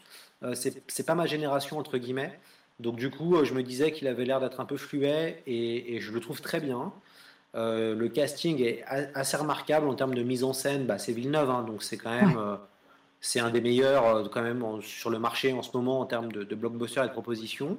Donc c'est très fidèle déjà. ça c'est rassurant. C'est fidèle au roman de Herbert. On retrouve bien. Moi je trouve qu'on retrouve vraiment le livre. Donc ça, c'est bien et il a réussi à se dépatouiller de choses qui sont pas forcément évidentes. Euh, le film de Lynch, même si moi je le considère comme un grand film raté, euh, c'est un, film qui a beaucoup impacté dans l'imaginaire, notamment des costumes, euh, de la représentation. je pense aux armures Fremen. Les armures Fremen, elles sont exceptionnelles dans le film de Lynch. Et Denis Villeneuve arrive à faire une proposition assez cohérente. Donc ça, c'est intéressant. Et moi, ce qui me plaît, c'est que on va, euh, bah, on est pris dès le début, quoi. Je vais pas spoiler euh, les cinq premières minutes du film, puisque c'est ce que j'ai vu. En fait, j'ai vu, non, j'ai vu les dix premières minutes. J'ai vu à peu près les dix premières minutes du film, et après, on a enchaîné sur euh, la séquence du moissonneur dans, dans, le, dans le roman, qui durait à peu près 8-10 minutes. Et c'est clair que les dix premières minutes, t'es pris dès le début. dès le début, t'es immergé dès le début, tu comprends les enjeux, qui est qui, euh, qui fait quoi, euh, euh, quelles sont les factions. Donc, quelqu'un, c'est ça qui est rassurant, quelqu'un qui ne connaît pas Dune peut y aller sans problème et aura une bonne analyse, enfin en tout cas un, bon condensé de, de, l'univers et c'est très fidèle au roman.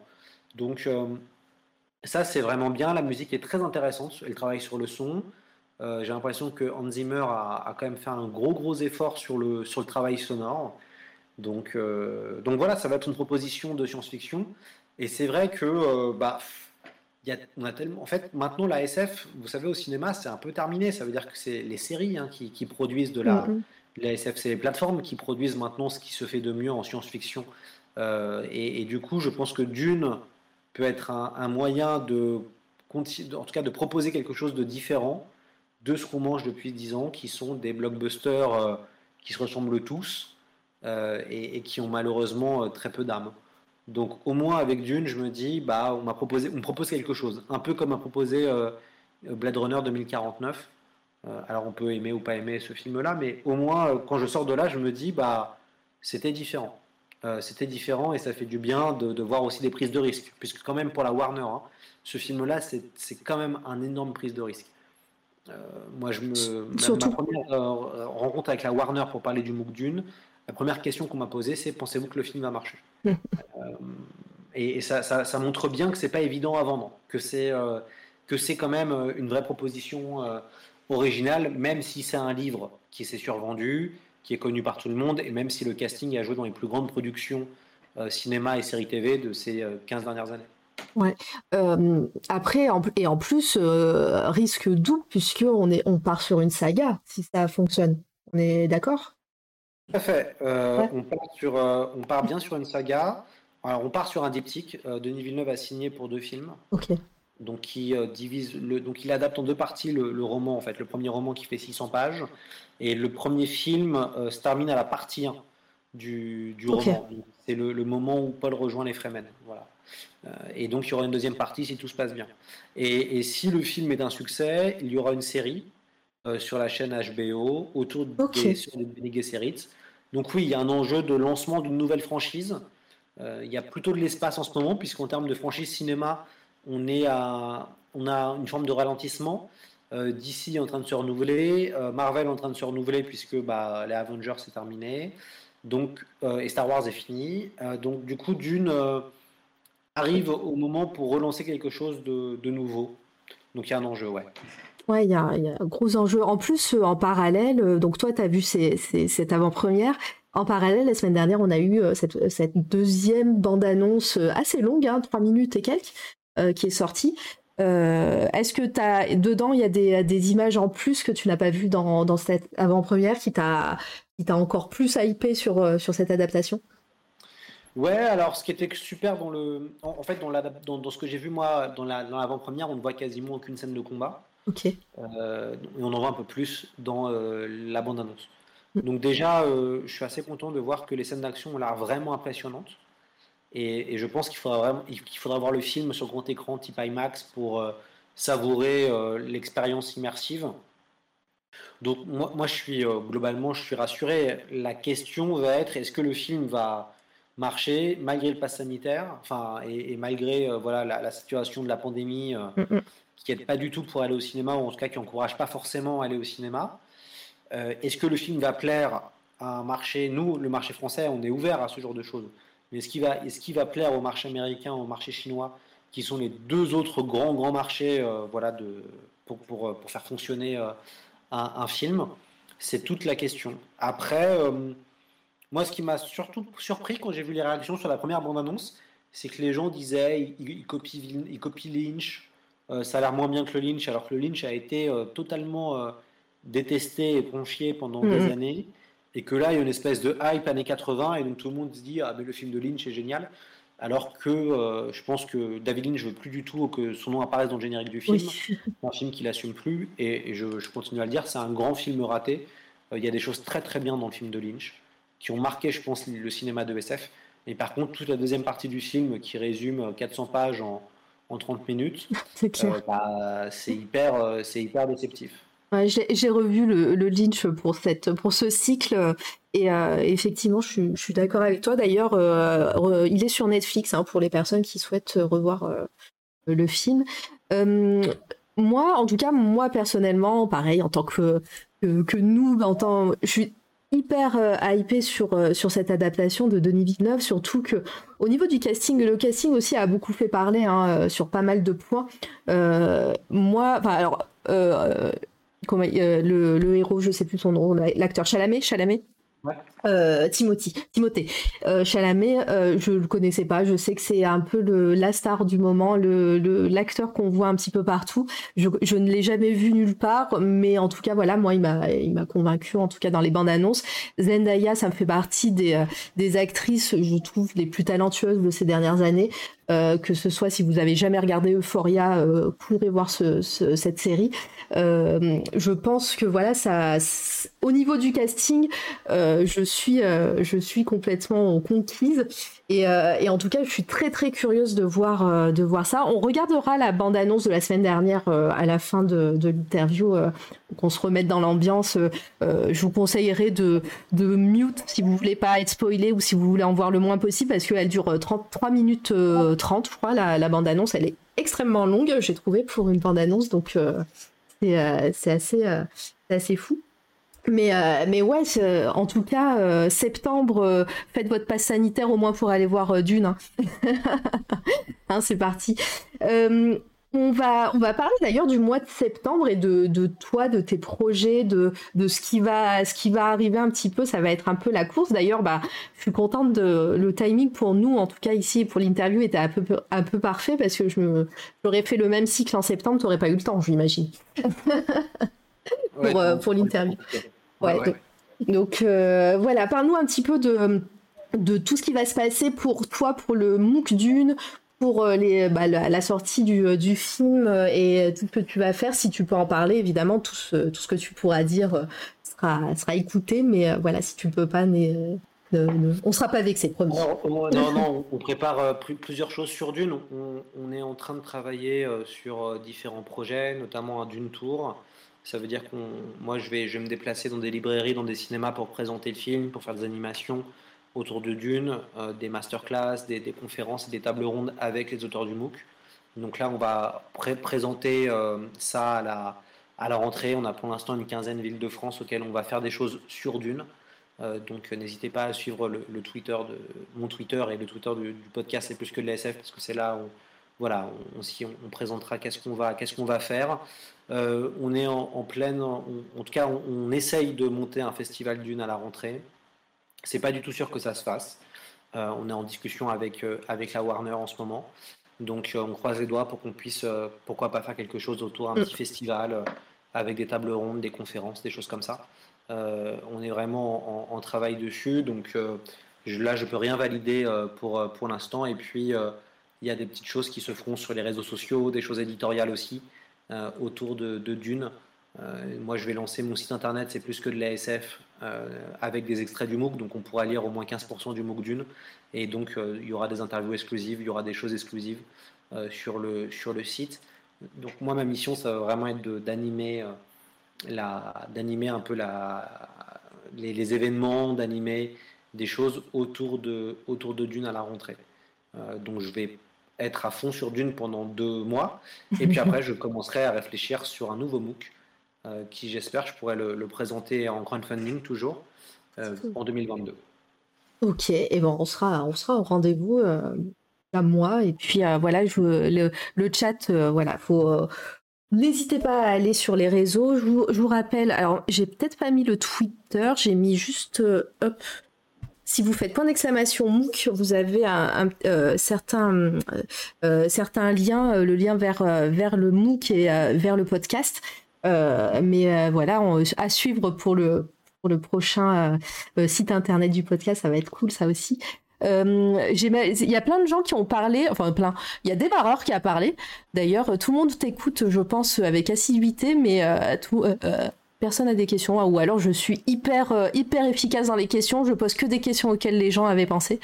mais il, alors, il les enchaîne les adaptations SF depuis 2015, Villeneuve, effectivement, avec Blade Runner. il a fait quoi Il a fait quoi d'autre Il a fait First, ah, Premier Contact. Ouais, voilà. C'est une adaptation d'une nouvelle de Ted Chiang. Oui. Euh, et donc, euh, oui, oui, effectivement, bah, c'est pour ça, je pense qu'il a, il a fait euh, d'une, il a, il a prouvé avec peut-être Blade Runner qu'il pouvait proposer une vision artistique, en tout cas, de, d'une œuvre, d'une œuvre comme ça. les cinémas sont quasi aux arrêts depuis la mise en place du pass. Les gérants parlent jusqu'à moins 75% de fréquentation. Bah, en plus, c'est ouais, ça va être compliqué en, septembre. Après, voilà, c'est ça fait un an et demi. Ça, dépend. Ça veut dire que Camelot va faire un million d'entrées là. Mm. on voit que finalement, les gens qui sont motivés pour voir le film, ils y vont.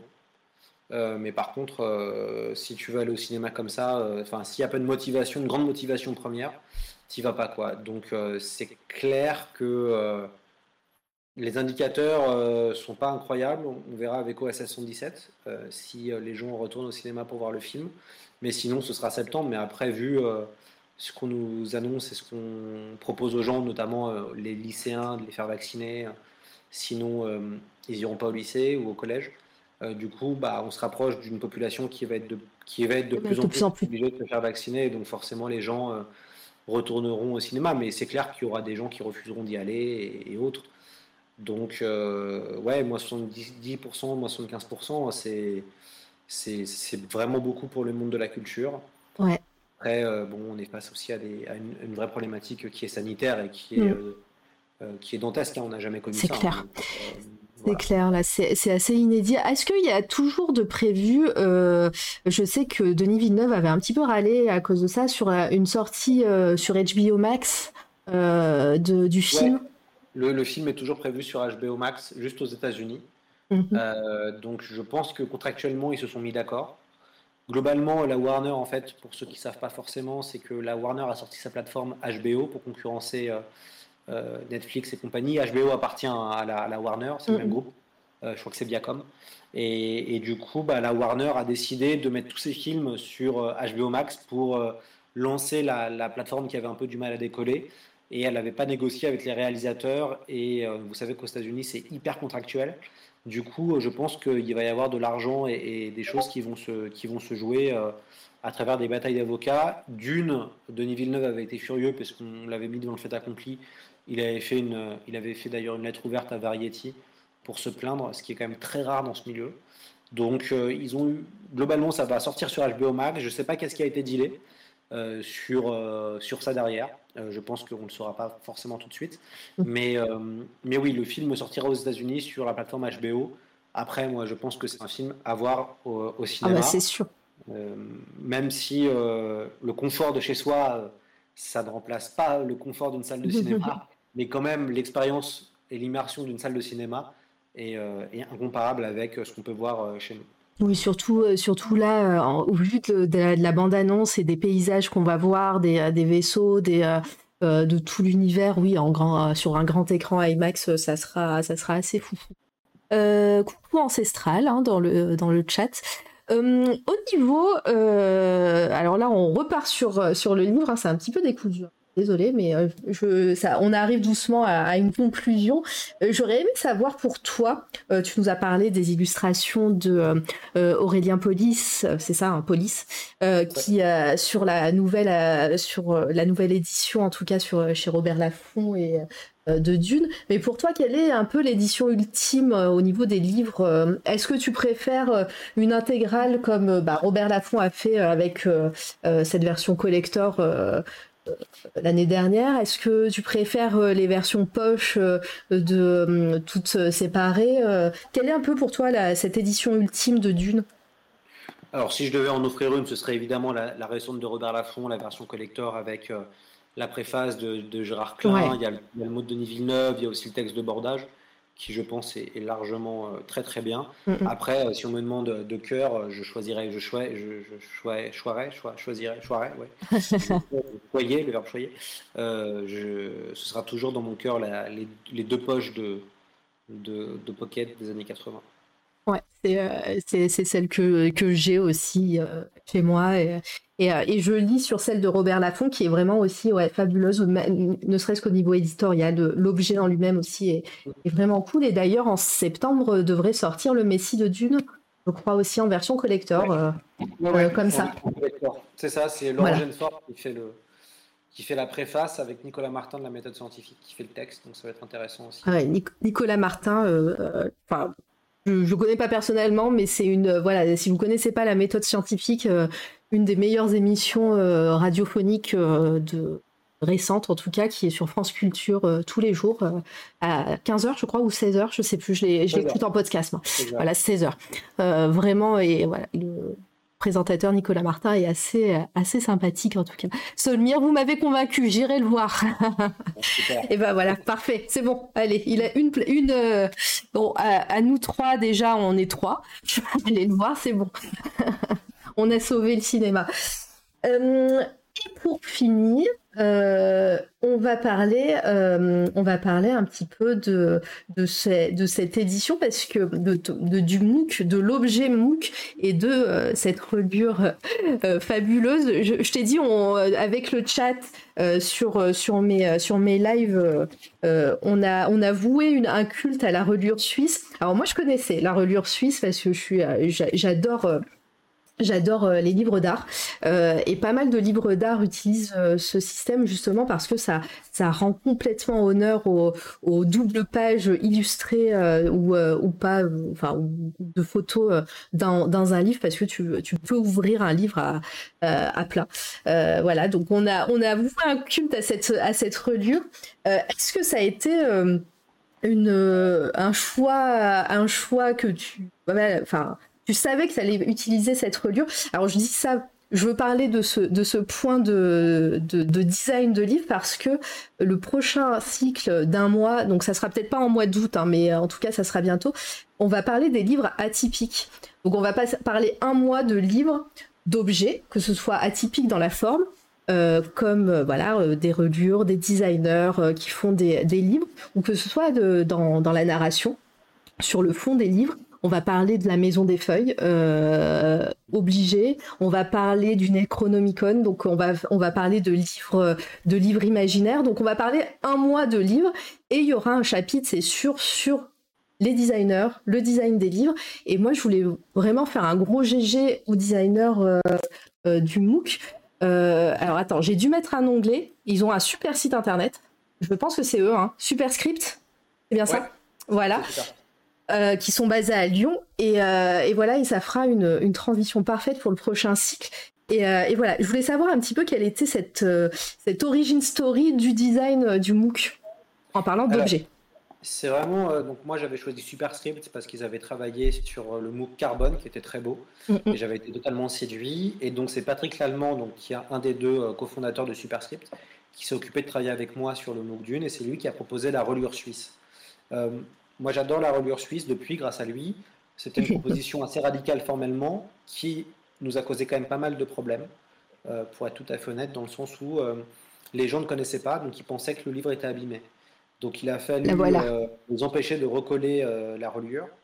Il a fallu tout de suite mettre un mot sur le site Amazon, parce que les gens commençaient à dire le livre est abîmé, je le renvoie. Donc il fallait prévenir les gens et éduquer les gens à ce qu'il y a une reliure suisse. Euh, je sais pas. Par exemple, euh, alors ça a été super, hein, les gens connaissent grâce à, je pense, grâce à nous entre guillemets, les gens ont appris qu'est-ce que c'était une reliure suisse. Mais je sais pas si pour les prochains on continuera à mettre une reliure suisse, parce que quand même ça a été une source de de, stress euh, pas mal chez les gens et même pour nous, parce que on s'est repris. moi j'ai dû me prendre au moins une centaine de messages de gens qui savaient pas qu'est-ce que c'était. Et, et c'est vrai que, alors soit on mettra un mot la prochaine fois pour dire attention, on livre une reliure suisse. Euh, soit je ne sais pas si on refera la reliure suisse, euh, parce que bah, c'est très intéressant. Euh, Patrick qui est, et Superscript, ils, ont, ils souhaitent, en tout cas, à éduquer les masses, mais proposer des choses innovantes et, qui sortent un peu de l'ordinaire. Alors, et on voit à quel point c'est compliqué. Euh, pour euh, moi, je vais défendre la reliure suisse hein, tout de suite. Euh, déjà, on voit sur l'image, je sais pas, oui, si on la voit un petit peu. Là, on voit un autre livre avec cette fameuse reliure. je te montrerai d'autres livres que j'ai avec la reliure suisse qui nécessitent pas que le dos se, enfin, d'ailleurs, moi, j'adore, hein, mais qui nécessitent pas que que le dos se décolle un petit peu. En plus, c'est vrai que c'est un peu perturbant quand tu ouvres le livre pour la première fois, t'entends un gros bruit de colle qui se décolle, justement, avec euh, le, donc le dos qu'on voit avec écrit d'une dessus. Alors ça, c'était pas prévu, c'est en fait c'est lié à l'impression. D'accord. C'est lié à l'impression, c'est euh, du coup euh, le coup de chaud quand on est collé fait que ça se décolle. Il y a, y, a, y, a, cet effet-là de décollage. Et après, donc on a signifié parce que donc dans le, la reliure suisse, il y a d'une, d'une, d'une, d'une, on voit qu'il y a marqué ça ce qui permet de signifier que ça a été fait. C'est normal, voilà. C'est normal. Mais quand même, euh, il aura, enfin en tout cas, c'est des, des vraies réflexions de se dire si on souhaite, jusqu'où on peut aller dans l'innovation ou dans le côté un peu original sans pour autant brusquer le grand public. Et du coup, ça, ça, a été une, très bonne expérience. oui, bah, tu m'étonnes. Bah, après, c'est vrai que au niveau, en plus, voilà, l'objet en, lui, en lui-même, il y a pas mal d'illustrations sur des doubles pages et il n'y a rien de. Enfin, moi, en tout cas, je te dis, j'ai des, dizaines et des dizaines de d'artbooks et il n'y a rien de pire qu'une illustration en double page qu'on ne peut pas ouvrir et que, enfin, qu'on voit pas entièrement avec cette tranche qui, est là où il manque la moitié. Le pire, c'est quand la tranche est au milieu d'un visage euh, et qu'au final, on voit pas le visage, euh, voilà. Et que cette reliure est juste fabuleuse pour, euh, pour rendre, euh, voilà, rendre justice à, toutes ces, à tous ces artistes qui ont fait euh, des illustrations de ouf et qui, euh, et qui sont en double page. Donc voilà, si, si, tu veux un, vote pour la reliure suisse, tu feras un vote sur Twitter pour ou contre. bah, en fait, on, posera. En fait, tu vois, je me dis, comme le, ces, mots-là sont quand même participatifs, ça veut dire qu'il y a quand même, il y a quand même des. Voilà, c'est des gens qui contribuent. Hein. Plus, plus, en fait la somme est importante, plus on augmente les pages, plus on peut faire des choses innovantes, plus on peut se lâcher. Enfin voilà. Donc peut-être euh, pour le, prochain crowdfunding, peut-être je le mettrai dans les, dans les contreparties, euh, une reliure suisse ou pas. Enfin, ça fait vraiment partie des réflexions, hein, parce que euh, sur le sur l'objet d'arriver à, à, faire connaître la reliure suisse et à ce que ce soit naturel pour les pour les gens. Ouais, mais en tout cas, voilà, pour dire, je pense que j'en parlerai encore de ce MOOC dans, la, dans le prochain cycle parce que ça fait partie justement de... et puis euh, je vais parler de designer de livres. Euh, moi, c'est un petit peu ma, ma, marotte à moi de, de, trouver des livres un petit peu atypiques et un petit peu euh, différents dans le sens soit de la lecture, soit, soit de l'objet en lui-même. C'est, j'ai toute une collection et ça sera, ça sera super intéressant de voir ça. Et, Après, pour les gens qui nous écoutent, c'est vrai que moi, ce que j'encourage, hein, si vous êtes fan de reliure suisse ou de côté comme ça formel, je vous encourage de prendre le MOOC assez rapidement parce qu'il reste à peu près 1000 exemplaires. Ce que j'allais dire. La mm. prochaine édition, ce ne sera pas un MOOC. Il n'y aura pas la reliure 6. On aura une reliure autobind, mais on n'a pas pu, euh, comme ça, ça nous a coûté quand même très cher à, à, produire. Euh, on, a, on a choisi une autre forme de fabrication pour, le, mm. pour la, la, deuxième édition du MOOC. Et du coup, euh, ceux qui souhaitent avoir cette édition originale, euh, bah, prenez-en un et comme elle sera rare, bah, prenez-en peut-être deux, comme ça vous en garder une plastifiée que vous touchez pas et vous aura de l'argent plus tard. Voilà, euh, merci Ancestral qui m'a envoyé en message privé euh, la, fameuse rupture du MOOC qui, est en image sous vos yeux. donc, mais on, trouve donc le, livre en librairie encore facilement si tu dis qu'il reste 1000 exemplaires. c'est 1000 exemplaires sur le site internet ou également en librairie? En librairie, en fait, globalement, depuis quelques semaines, on vend à peu près entre 40 à 50 MOOC par semaine. Mhm. donc ça, je pense que ça va être intéressant de voir demain, en fait, les résultats euh, puisque la semaine dernière, on a eu la bande-annonce. Donc, ça va être intéressant de voir les chiffres de vente euh, qui arriveront demain pour voir si la bande-annonce a eu un effet ou pas sur les ventes. Mais en, moyenne, là, on est entre 40 et 50 exemplaires du MOOC Dune. Euh, je pense qu'à la fin de l'année, de toute façon, on mettra la nouvelle édition, enfin, on va réimprimer pour le film, mais je pense que cette édition-là du MOOC Dune va progressivement. Bah, va, va, va, progressivement se vendre. va s'épuiser. Bah, en plus, il y a ce petit côté, euh, voilà, c'était aussi le financement participatif, donc euh, c'était aussi un peu euh, l'exclu, l'exclu des gens qui ont baqué déjà, qui l'ont eu plus tôt, il me semble. il est ouais. Parce qu'avec la pandémie, nous a quand même le deuxième confinement a été un enfer de, changement d'adresse. ça a été peut-être le point noir de ce crowdfunding là, ça a été qu'avec la pandémie et les changements d'adresse, ça a été très très très très compliqué de d'arriver à envoyer le MOOC à tout le monde. Ah, moi, je l'ai eu très rapidement, je, je pense que je faisais. ceux euh, qui l'ont eu tout de suite, il y en mm. a qui ont attendre trois semaines, un mois. Enfin, ça a été, ah euh, euh, ça a été très très dur à ce niveau-là, et je pense qu'on fera autrement pour le prochain. On a, on a joué le jeu des libraires, hein, de mm-hmm. les gens qui allaient chercher en librairie, mais après il fallait faire de la coordination. Donc l'option de facilité, ce serait que tout le monde juste commande par la poste le prochain, et, voilà. voilà. C'est des, des, réflexions, et c'est vrai que après, la version, des backers, ouais, c'est vrai. Après, le, le, côté. Euh, vous n'avez pas eu de chance aussi euh, au, niveau, euh, au niveau timing, le confinement, la pandémie.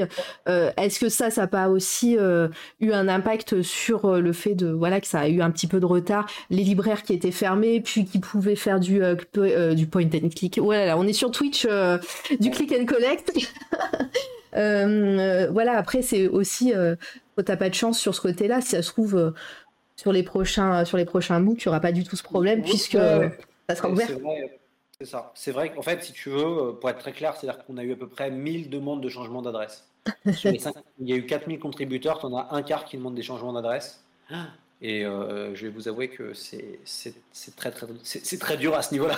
ouais, surtout quand ça est à, à échelle humaine quoi. Enfin, vous êtes, euh, je pense pas qu'il y avait une armée d'employés qui, euh, qui était derrière derrière la logistique quoi. ouais, il y avait deux trois personnes, mais du coup, non non, ça a été ça a été une vraie expérience à ce niveau-là qui était intéressante. Mais oui oui là, en tout cas la, la prochaine la prochaine édition du euh, du MOOC euh, d'une euh, sera tout aussi belle, mais sera plus classique, évidemment, parce que bah voilà, ça c'était la version des Bakers, et, mhm. et d'ailleurs même la prochaine édition sera plus chère que, que celle de celle-ci. celle-là. ouais, que celle-là. Donc du coup voilà, jusqu'au bout, on aura, il n'y aura pas de mauvaise surprise pour les gens qui ont crowdfundé de se dire attends, ils font ça, voilà, alors qu'ils ont tout vendu. Non non. tu vois, regarde, je t'ai dit sur le chat, euh, euh, Solmir qui dit Sainte Relure Suisse, Volta, la relure suisse avec un cœur. Euh, j'ai dit, j'ai fait du lobby. Et encore, il n'y a pas tout le monde, hein, il n'y a pas toutes les personnes qui étaient là quand j'en ai parlé.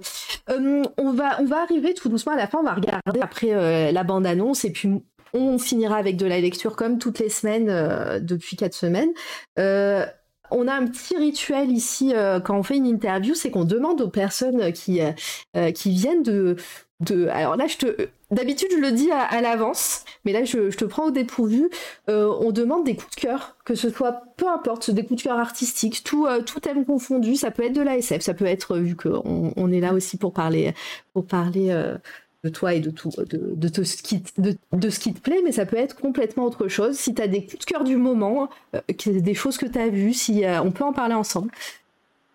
Euh, ouais, et qu'est-ce que j'ai vu de bien? J'ai lu un truc très intéressant récemment. j'ai lu le. Je suis en train de lire un manga qui s'appelle Le bateau de Thésée chez Vega Dupuis. C'est la nouvelle collection de, de Dupuis manga. Et c'est un excellent thriller. C'est un polar euh, avec. Euh, on retourne dans le temps, donc il y a un peu de SF dedans, euh, avec quelqu'un qui enquête sur un meurtre collectif où son père serait le coupable et on se rend compte que c'est pas forcément le cas. donc, ça s'appelle Le bateau de Thésée. C'est un excellent thriller. C'est une espèce de page turner en manga. Et, et qui, moi, m'a vraiment pris pendant deux soirs. là. J'ai fait les huit volumes en, deux soirs et ça faisait longtemps que j'avais pas été aussi captif dans un récit. Donc ça, c'est le, conseil, euh, le conseil manga lecture. BD. Ouais. Conseil lecture manga BD. En euh, qu'est-ce que j'ai vu de bien récemment? En science-fiction Moi, je conseille la série For All Mankind qui est disponible sur Apple. Euh, c'est une série tout à fait remarquable qui imagine que là, les Russes sont allés plus vite que les Américains sur la Lune et donc, la, on va dire la conquête euh, lunaire et spatiale continue. Donc, euh, c'est euh, vraiment, vraiment très, très bien. C'est une grande série de SF.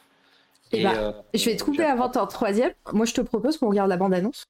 Est-ce que ça spoil? Comme ça, on se fait. Je vais regarder meilleure série que. Alors attends, je vais peut-être aller d'abord sur YouTube. Et comme ça, ça fait un petit. Kind. Euh, bande annonce, first look. Ouais, deux minutes. Attends, on va la mettre. Euh, est-ce qu'on a de la VOST Alors attention, on peut mettre la saison 2. Hein. Mettez bien la. Ah oui, merci de. J'avais pas eu. Euh, et eh ben. Saison 1 Ouais. Officiel, look. C'est ça, c'est la première. C'est le premier, mais c'est pas de la, c'est pas de la VOST. On va voir. Sinon, je vais mettre je vais mettre les sous-titres. Français généré automatiquement, c'est pas grave. Des fois, c'est rigolo, les bandes annonces.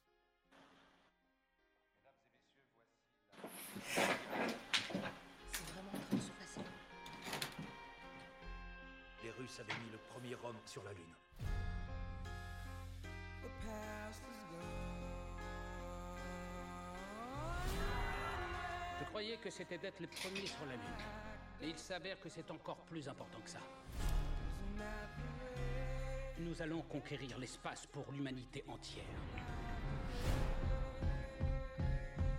Nixon exige qu'une astronaute mette le pied sur la Lune. Et personne n'a pensé à dire au président qu'on n'avait pas de femme astronaute. Vous êtes toutes officiellement des aspirantes astronautes. C'est toujours facile. Personne n'a jamais pensé que ça devait l'être. C'est très dangereux. Je veux être astronaute. C'est ce pourquoi je me suis engagé. Non, c'est ce pourquoi on s'est engagé tous les deux.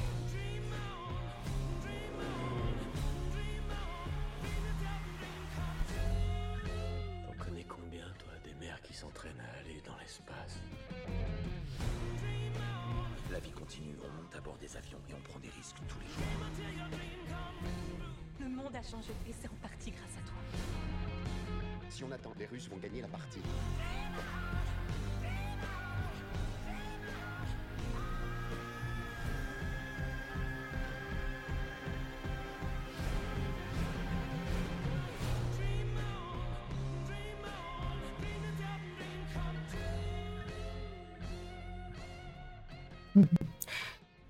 Il n'y aura pas de son dans cette partie hein, euh, sur Twitch, hein, vu que la BO est complètement DMCA.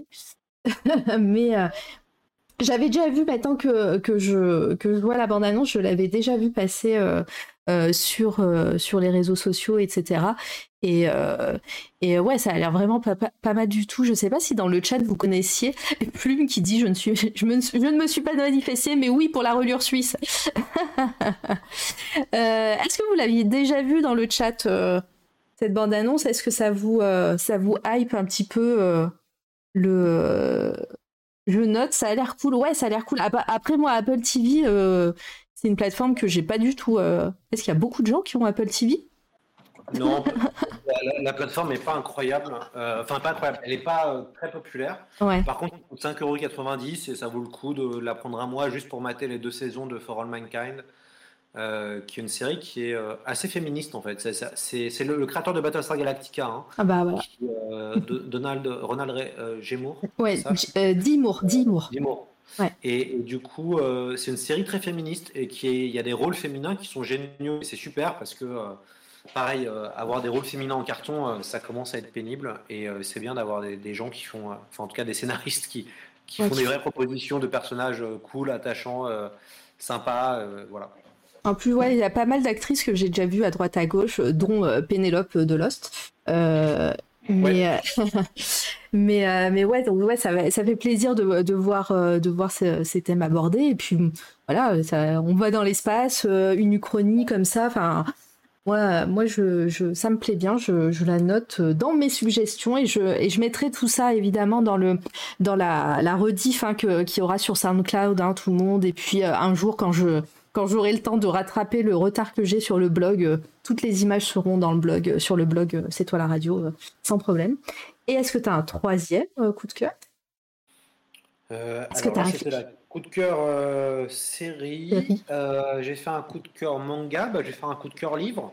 Ouais. Alors, qu'est-ce que euh, j'ai lu de bien? Bah, J'ai lu quelque chose de très bien. Ça s'appelle La Nuit du Faune. C'est pas encore sorti. Oh. Le 2 septembre.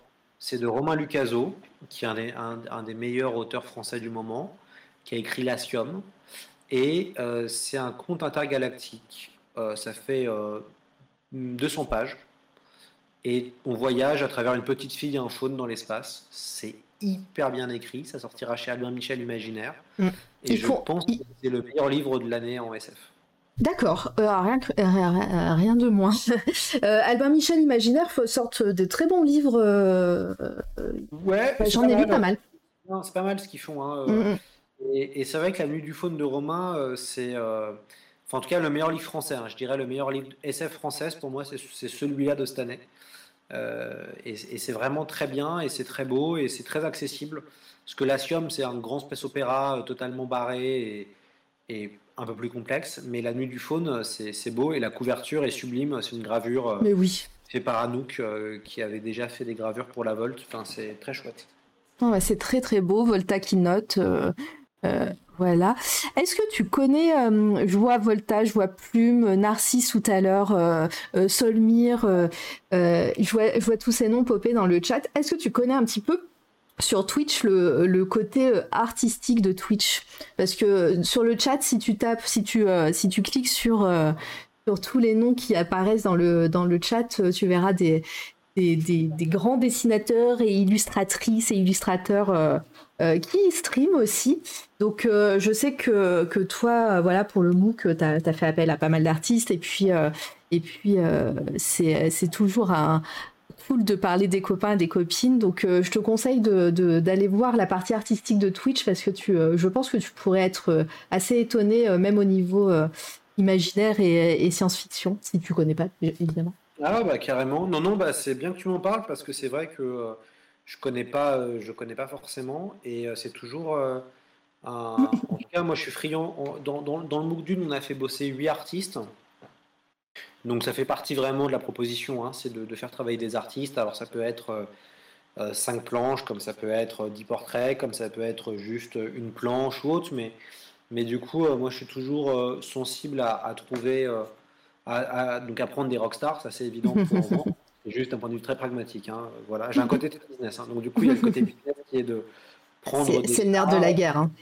Voilà, et le côté euh, plus euh, donner sa chance à des gens euh, et, du coup mettre en avant des, jeunes artistes ou des gens pas encore très connus. moi, ça m'intéresse. Donc, bah, j'ai déjà, j'ai déjà des idées, mais je pense qu'il y a, c'est sur le.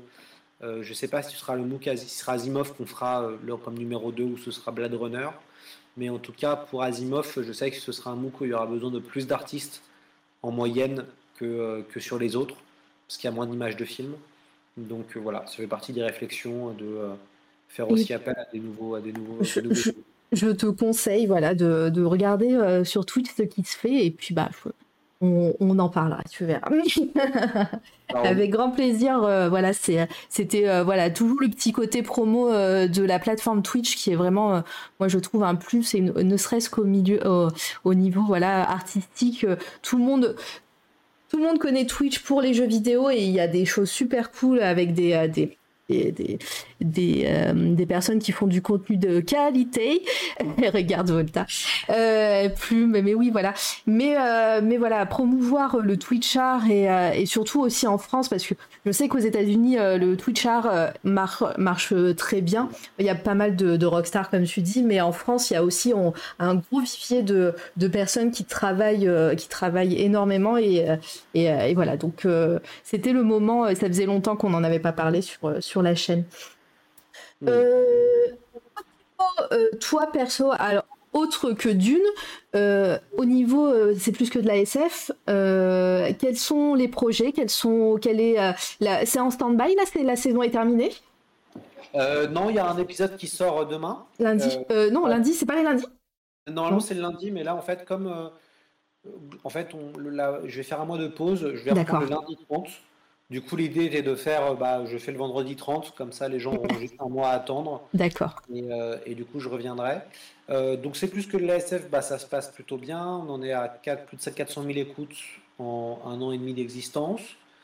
Ça avance bien. Il y a un, un, site internet assez premium qui va sortir pour la rentrée. Donc, les gens auront un site, c'est plus que de l'ASF.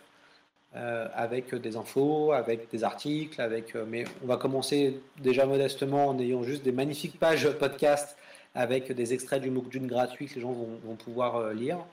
Donc ça, c'est déjà un premier gros pas, le fait d'avoir un vrai site internet qui soit beau, qui soit premium, qui soit voilà une, un côté un peu bah, le côté un peu le miroir quoi bah de, de, ce que je fais. Donc ça, ça va être un gros enjeu. Et puis, ah bah, après des nouveaux épisodes, euh, il va y avoir beaucoup d'épisodes. Là, euh, je commence à avoir un planning qui est euh, surchargé. et j'espère proposer, pourquoi pas, un, C'est plus que de l'ASF débat. pourquoi pas en mensuel ou en bimensuel. Donc je réfléchis à proposer un nouveau format en plus de, du, du, podcast qui est à la base une interview avec un spécialiste ou un auteur ou autre une fois par semaine. Donc pourquoi pas passer à une partie débat en plus de euh, mais voilà. Mais après, il faut que ce soit aussi. Euh, moi, j'en vis hein, du podcast. Donc, euh, je, suis, je suis rémunéré par le site ActuSF. On fait de la publicité, on vend, la, on vend des podcasts à des éditeurs. Donc, moi, j'arrive à, en vivre. mais l'idée est d'arriver à être rentable. Et, et, voilà quoi. Donc, c'est aussi qu'on lance des projets comme ça. moi, j'ai toujours eu cette, cette, cette, vision de se dire tout, tout, tout travail mérite salaire et il faut que j'en vive pour pouvoir ne faire que ça. Mais, euh, c'est pour ça que je ne demande pas de Tipeee, je ne demande pas de choses comme ça pour l'instant. Pour moi, l'idée, euh, si on veut me soutenir, ben, on, achète le MOOC, par exemple, voilà, et puis euh, je touche les droits d'auteur derrière. Mais je réfléchis à pourquoi pas proposer d'autres choses, d'autres offres. C'est vraiment en, en, phase de, réflexion, mais c'est compliqué de demander de l'argent à des gens pour des choses immatérielles. il faut que ce soit très concret. Donc, si c'est pour, je sais pas, une série documentaire de podcast, bon, bah, ça passe parce que les gens ont après leur épisode. Euh, si c'est pour un MOOC, bah voilà, les gens ont l'objet après chez eux. Euh, après, demander un soutien, euh, moi je vois des, super youtubeurs qui sont suivis par des millions de personnes, hein, moi c'est petit encore, hein, et qui arrivent péniblement à faire 2000 euros de dons par an, enfin par mois. voilà, je me dis, bon, il est mieux de demander aux gens de, de soutenir sur des projets ponctuels, très concrets, et, et comme ça, voilà, c'est super plutôt que de, demander euh, quotidiennement aux gens de, de, soutenir financièrement. Mais par contre, derrière, moi, je, fais de la, enfin, je vends euh, de la publicité aux éditeurs, donc c'est le jeu aussi pour pouvoir continuer à faire ça. Bah, très bien, et bah, en tout cas, euh, pareil, hein, je, en général, j'invite pas des gens que, que j'apprécie pas et le, le, le, podcast c'est plus que de la SF, c'est vraiment de la qualité. Le dernier d'ailleurs sur Speed Racer était vraiment très très bon.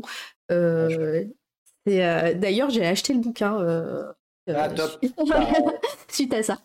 Super, euh, super, euh, super livre. Euh, oui.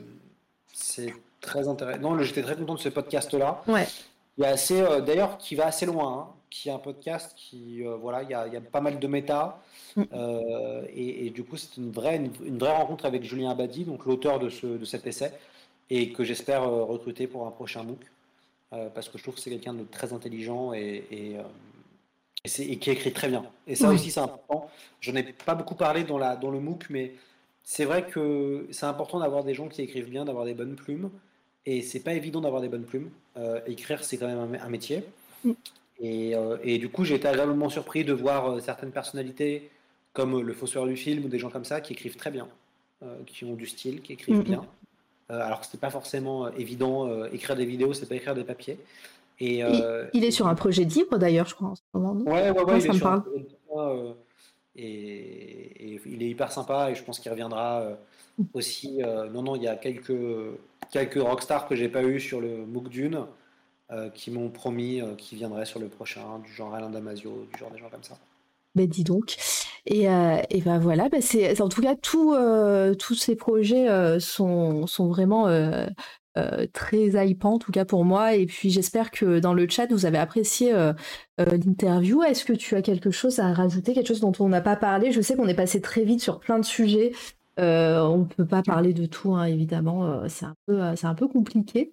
Mais, euh, mais si tu as autre chose à. Non, non, bah, je pense qu'on a fait un, un, vrai tour. C'est un, un, plaisir d'être invité et de pouvoir parler euh, longuement parce que euh, euh, c'est pas toujours évident de, voilà, de prendre du temps pour, pour parler, de faire une interview, de préparer, de tout ça. moi, je, le fais, c'est mon métier, mais voilà, pour les gens qui sont pas forcément professionnels, c'est aussi de l'énergie, c'est aussi de la pression et du stress. Et puis, bah, s'il y a des gens qui veulent poser des questions, n'hésitez pas. oui. souvent, il n'y a pas de mauvaises questions. Donc, si vous avez euh, des, questions euh, qui vous brûlent, à brûle pour point. Euh, après, c'est.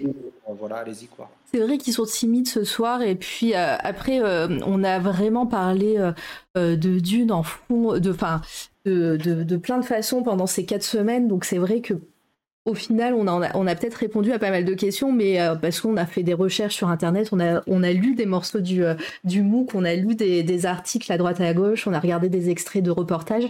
Mais, euh, mais c'est vrai que là, euh, vous pouvez profiter pour, euh, pour poser des questions. Mais, mais sinon, sinon, on va conclure.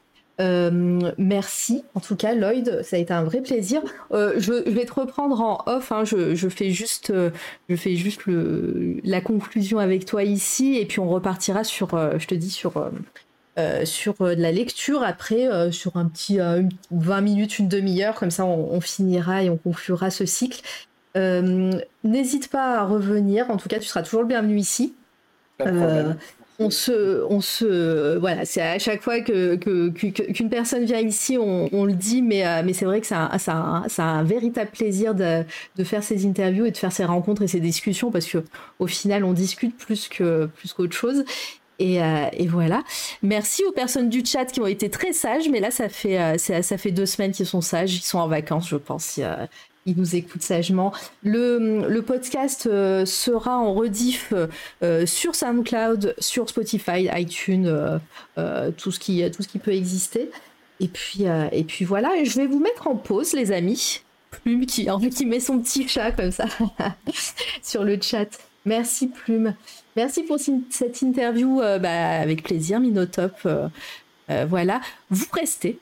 En tout cas, c'était top. Bah voilà. Bon, bah ça me fait plaisir. vous restez euh, sur le chat. Euh, malheureusement, je ne vais pas pouvoir vous mettre de la musique parce que sinon vous allez nous entendre en parler en off. Euh, mais, mais voilà, on met une petite pause. D'ici 10 minutes, je reviens. Le temps d'aller de boire un petit, un petit verre d'eau et de préparer le livre et de dire au revoir à Lloyd. voilà. Merci encore, Lloyd. Pas de problème. Hein. Merci à vous.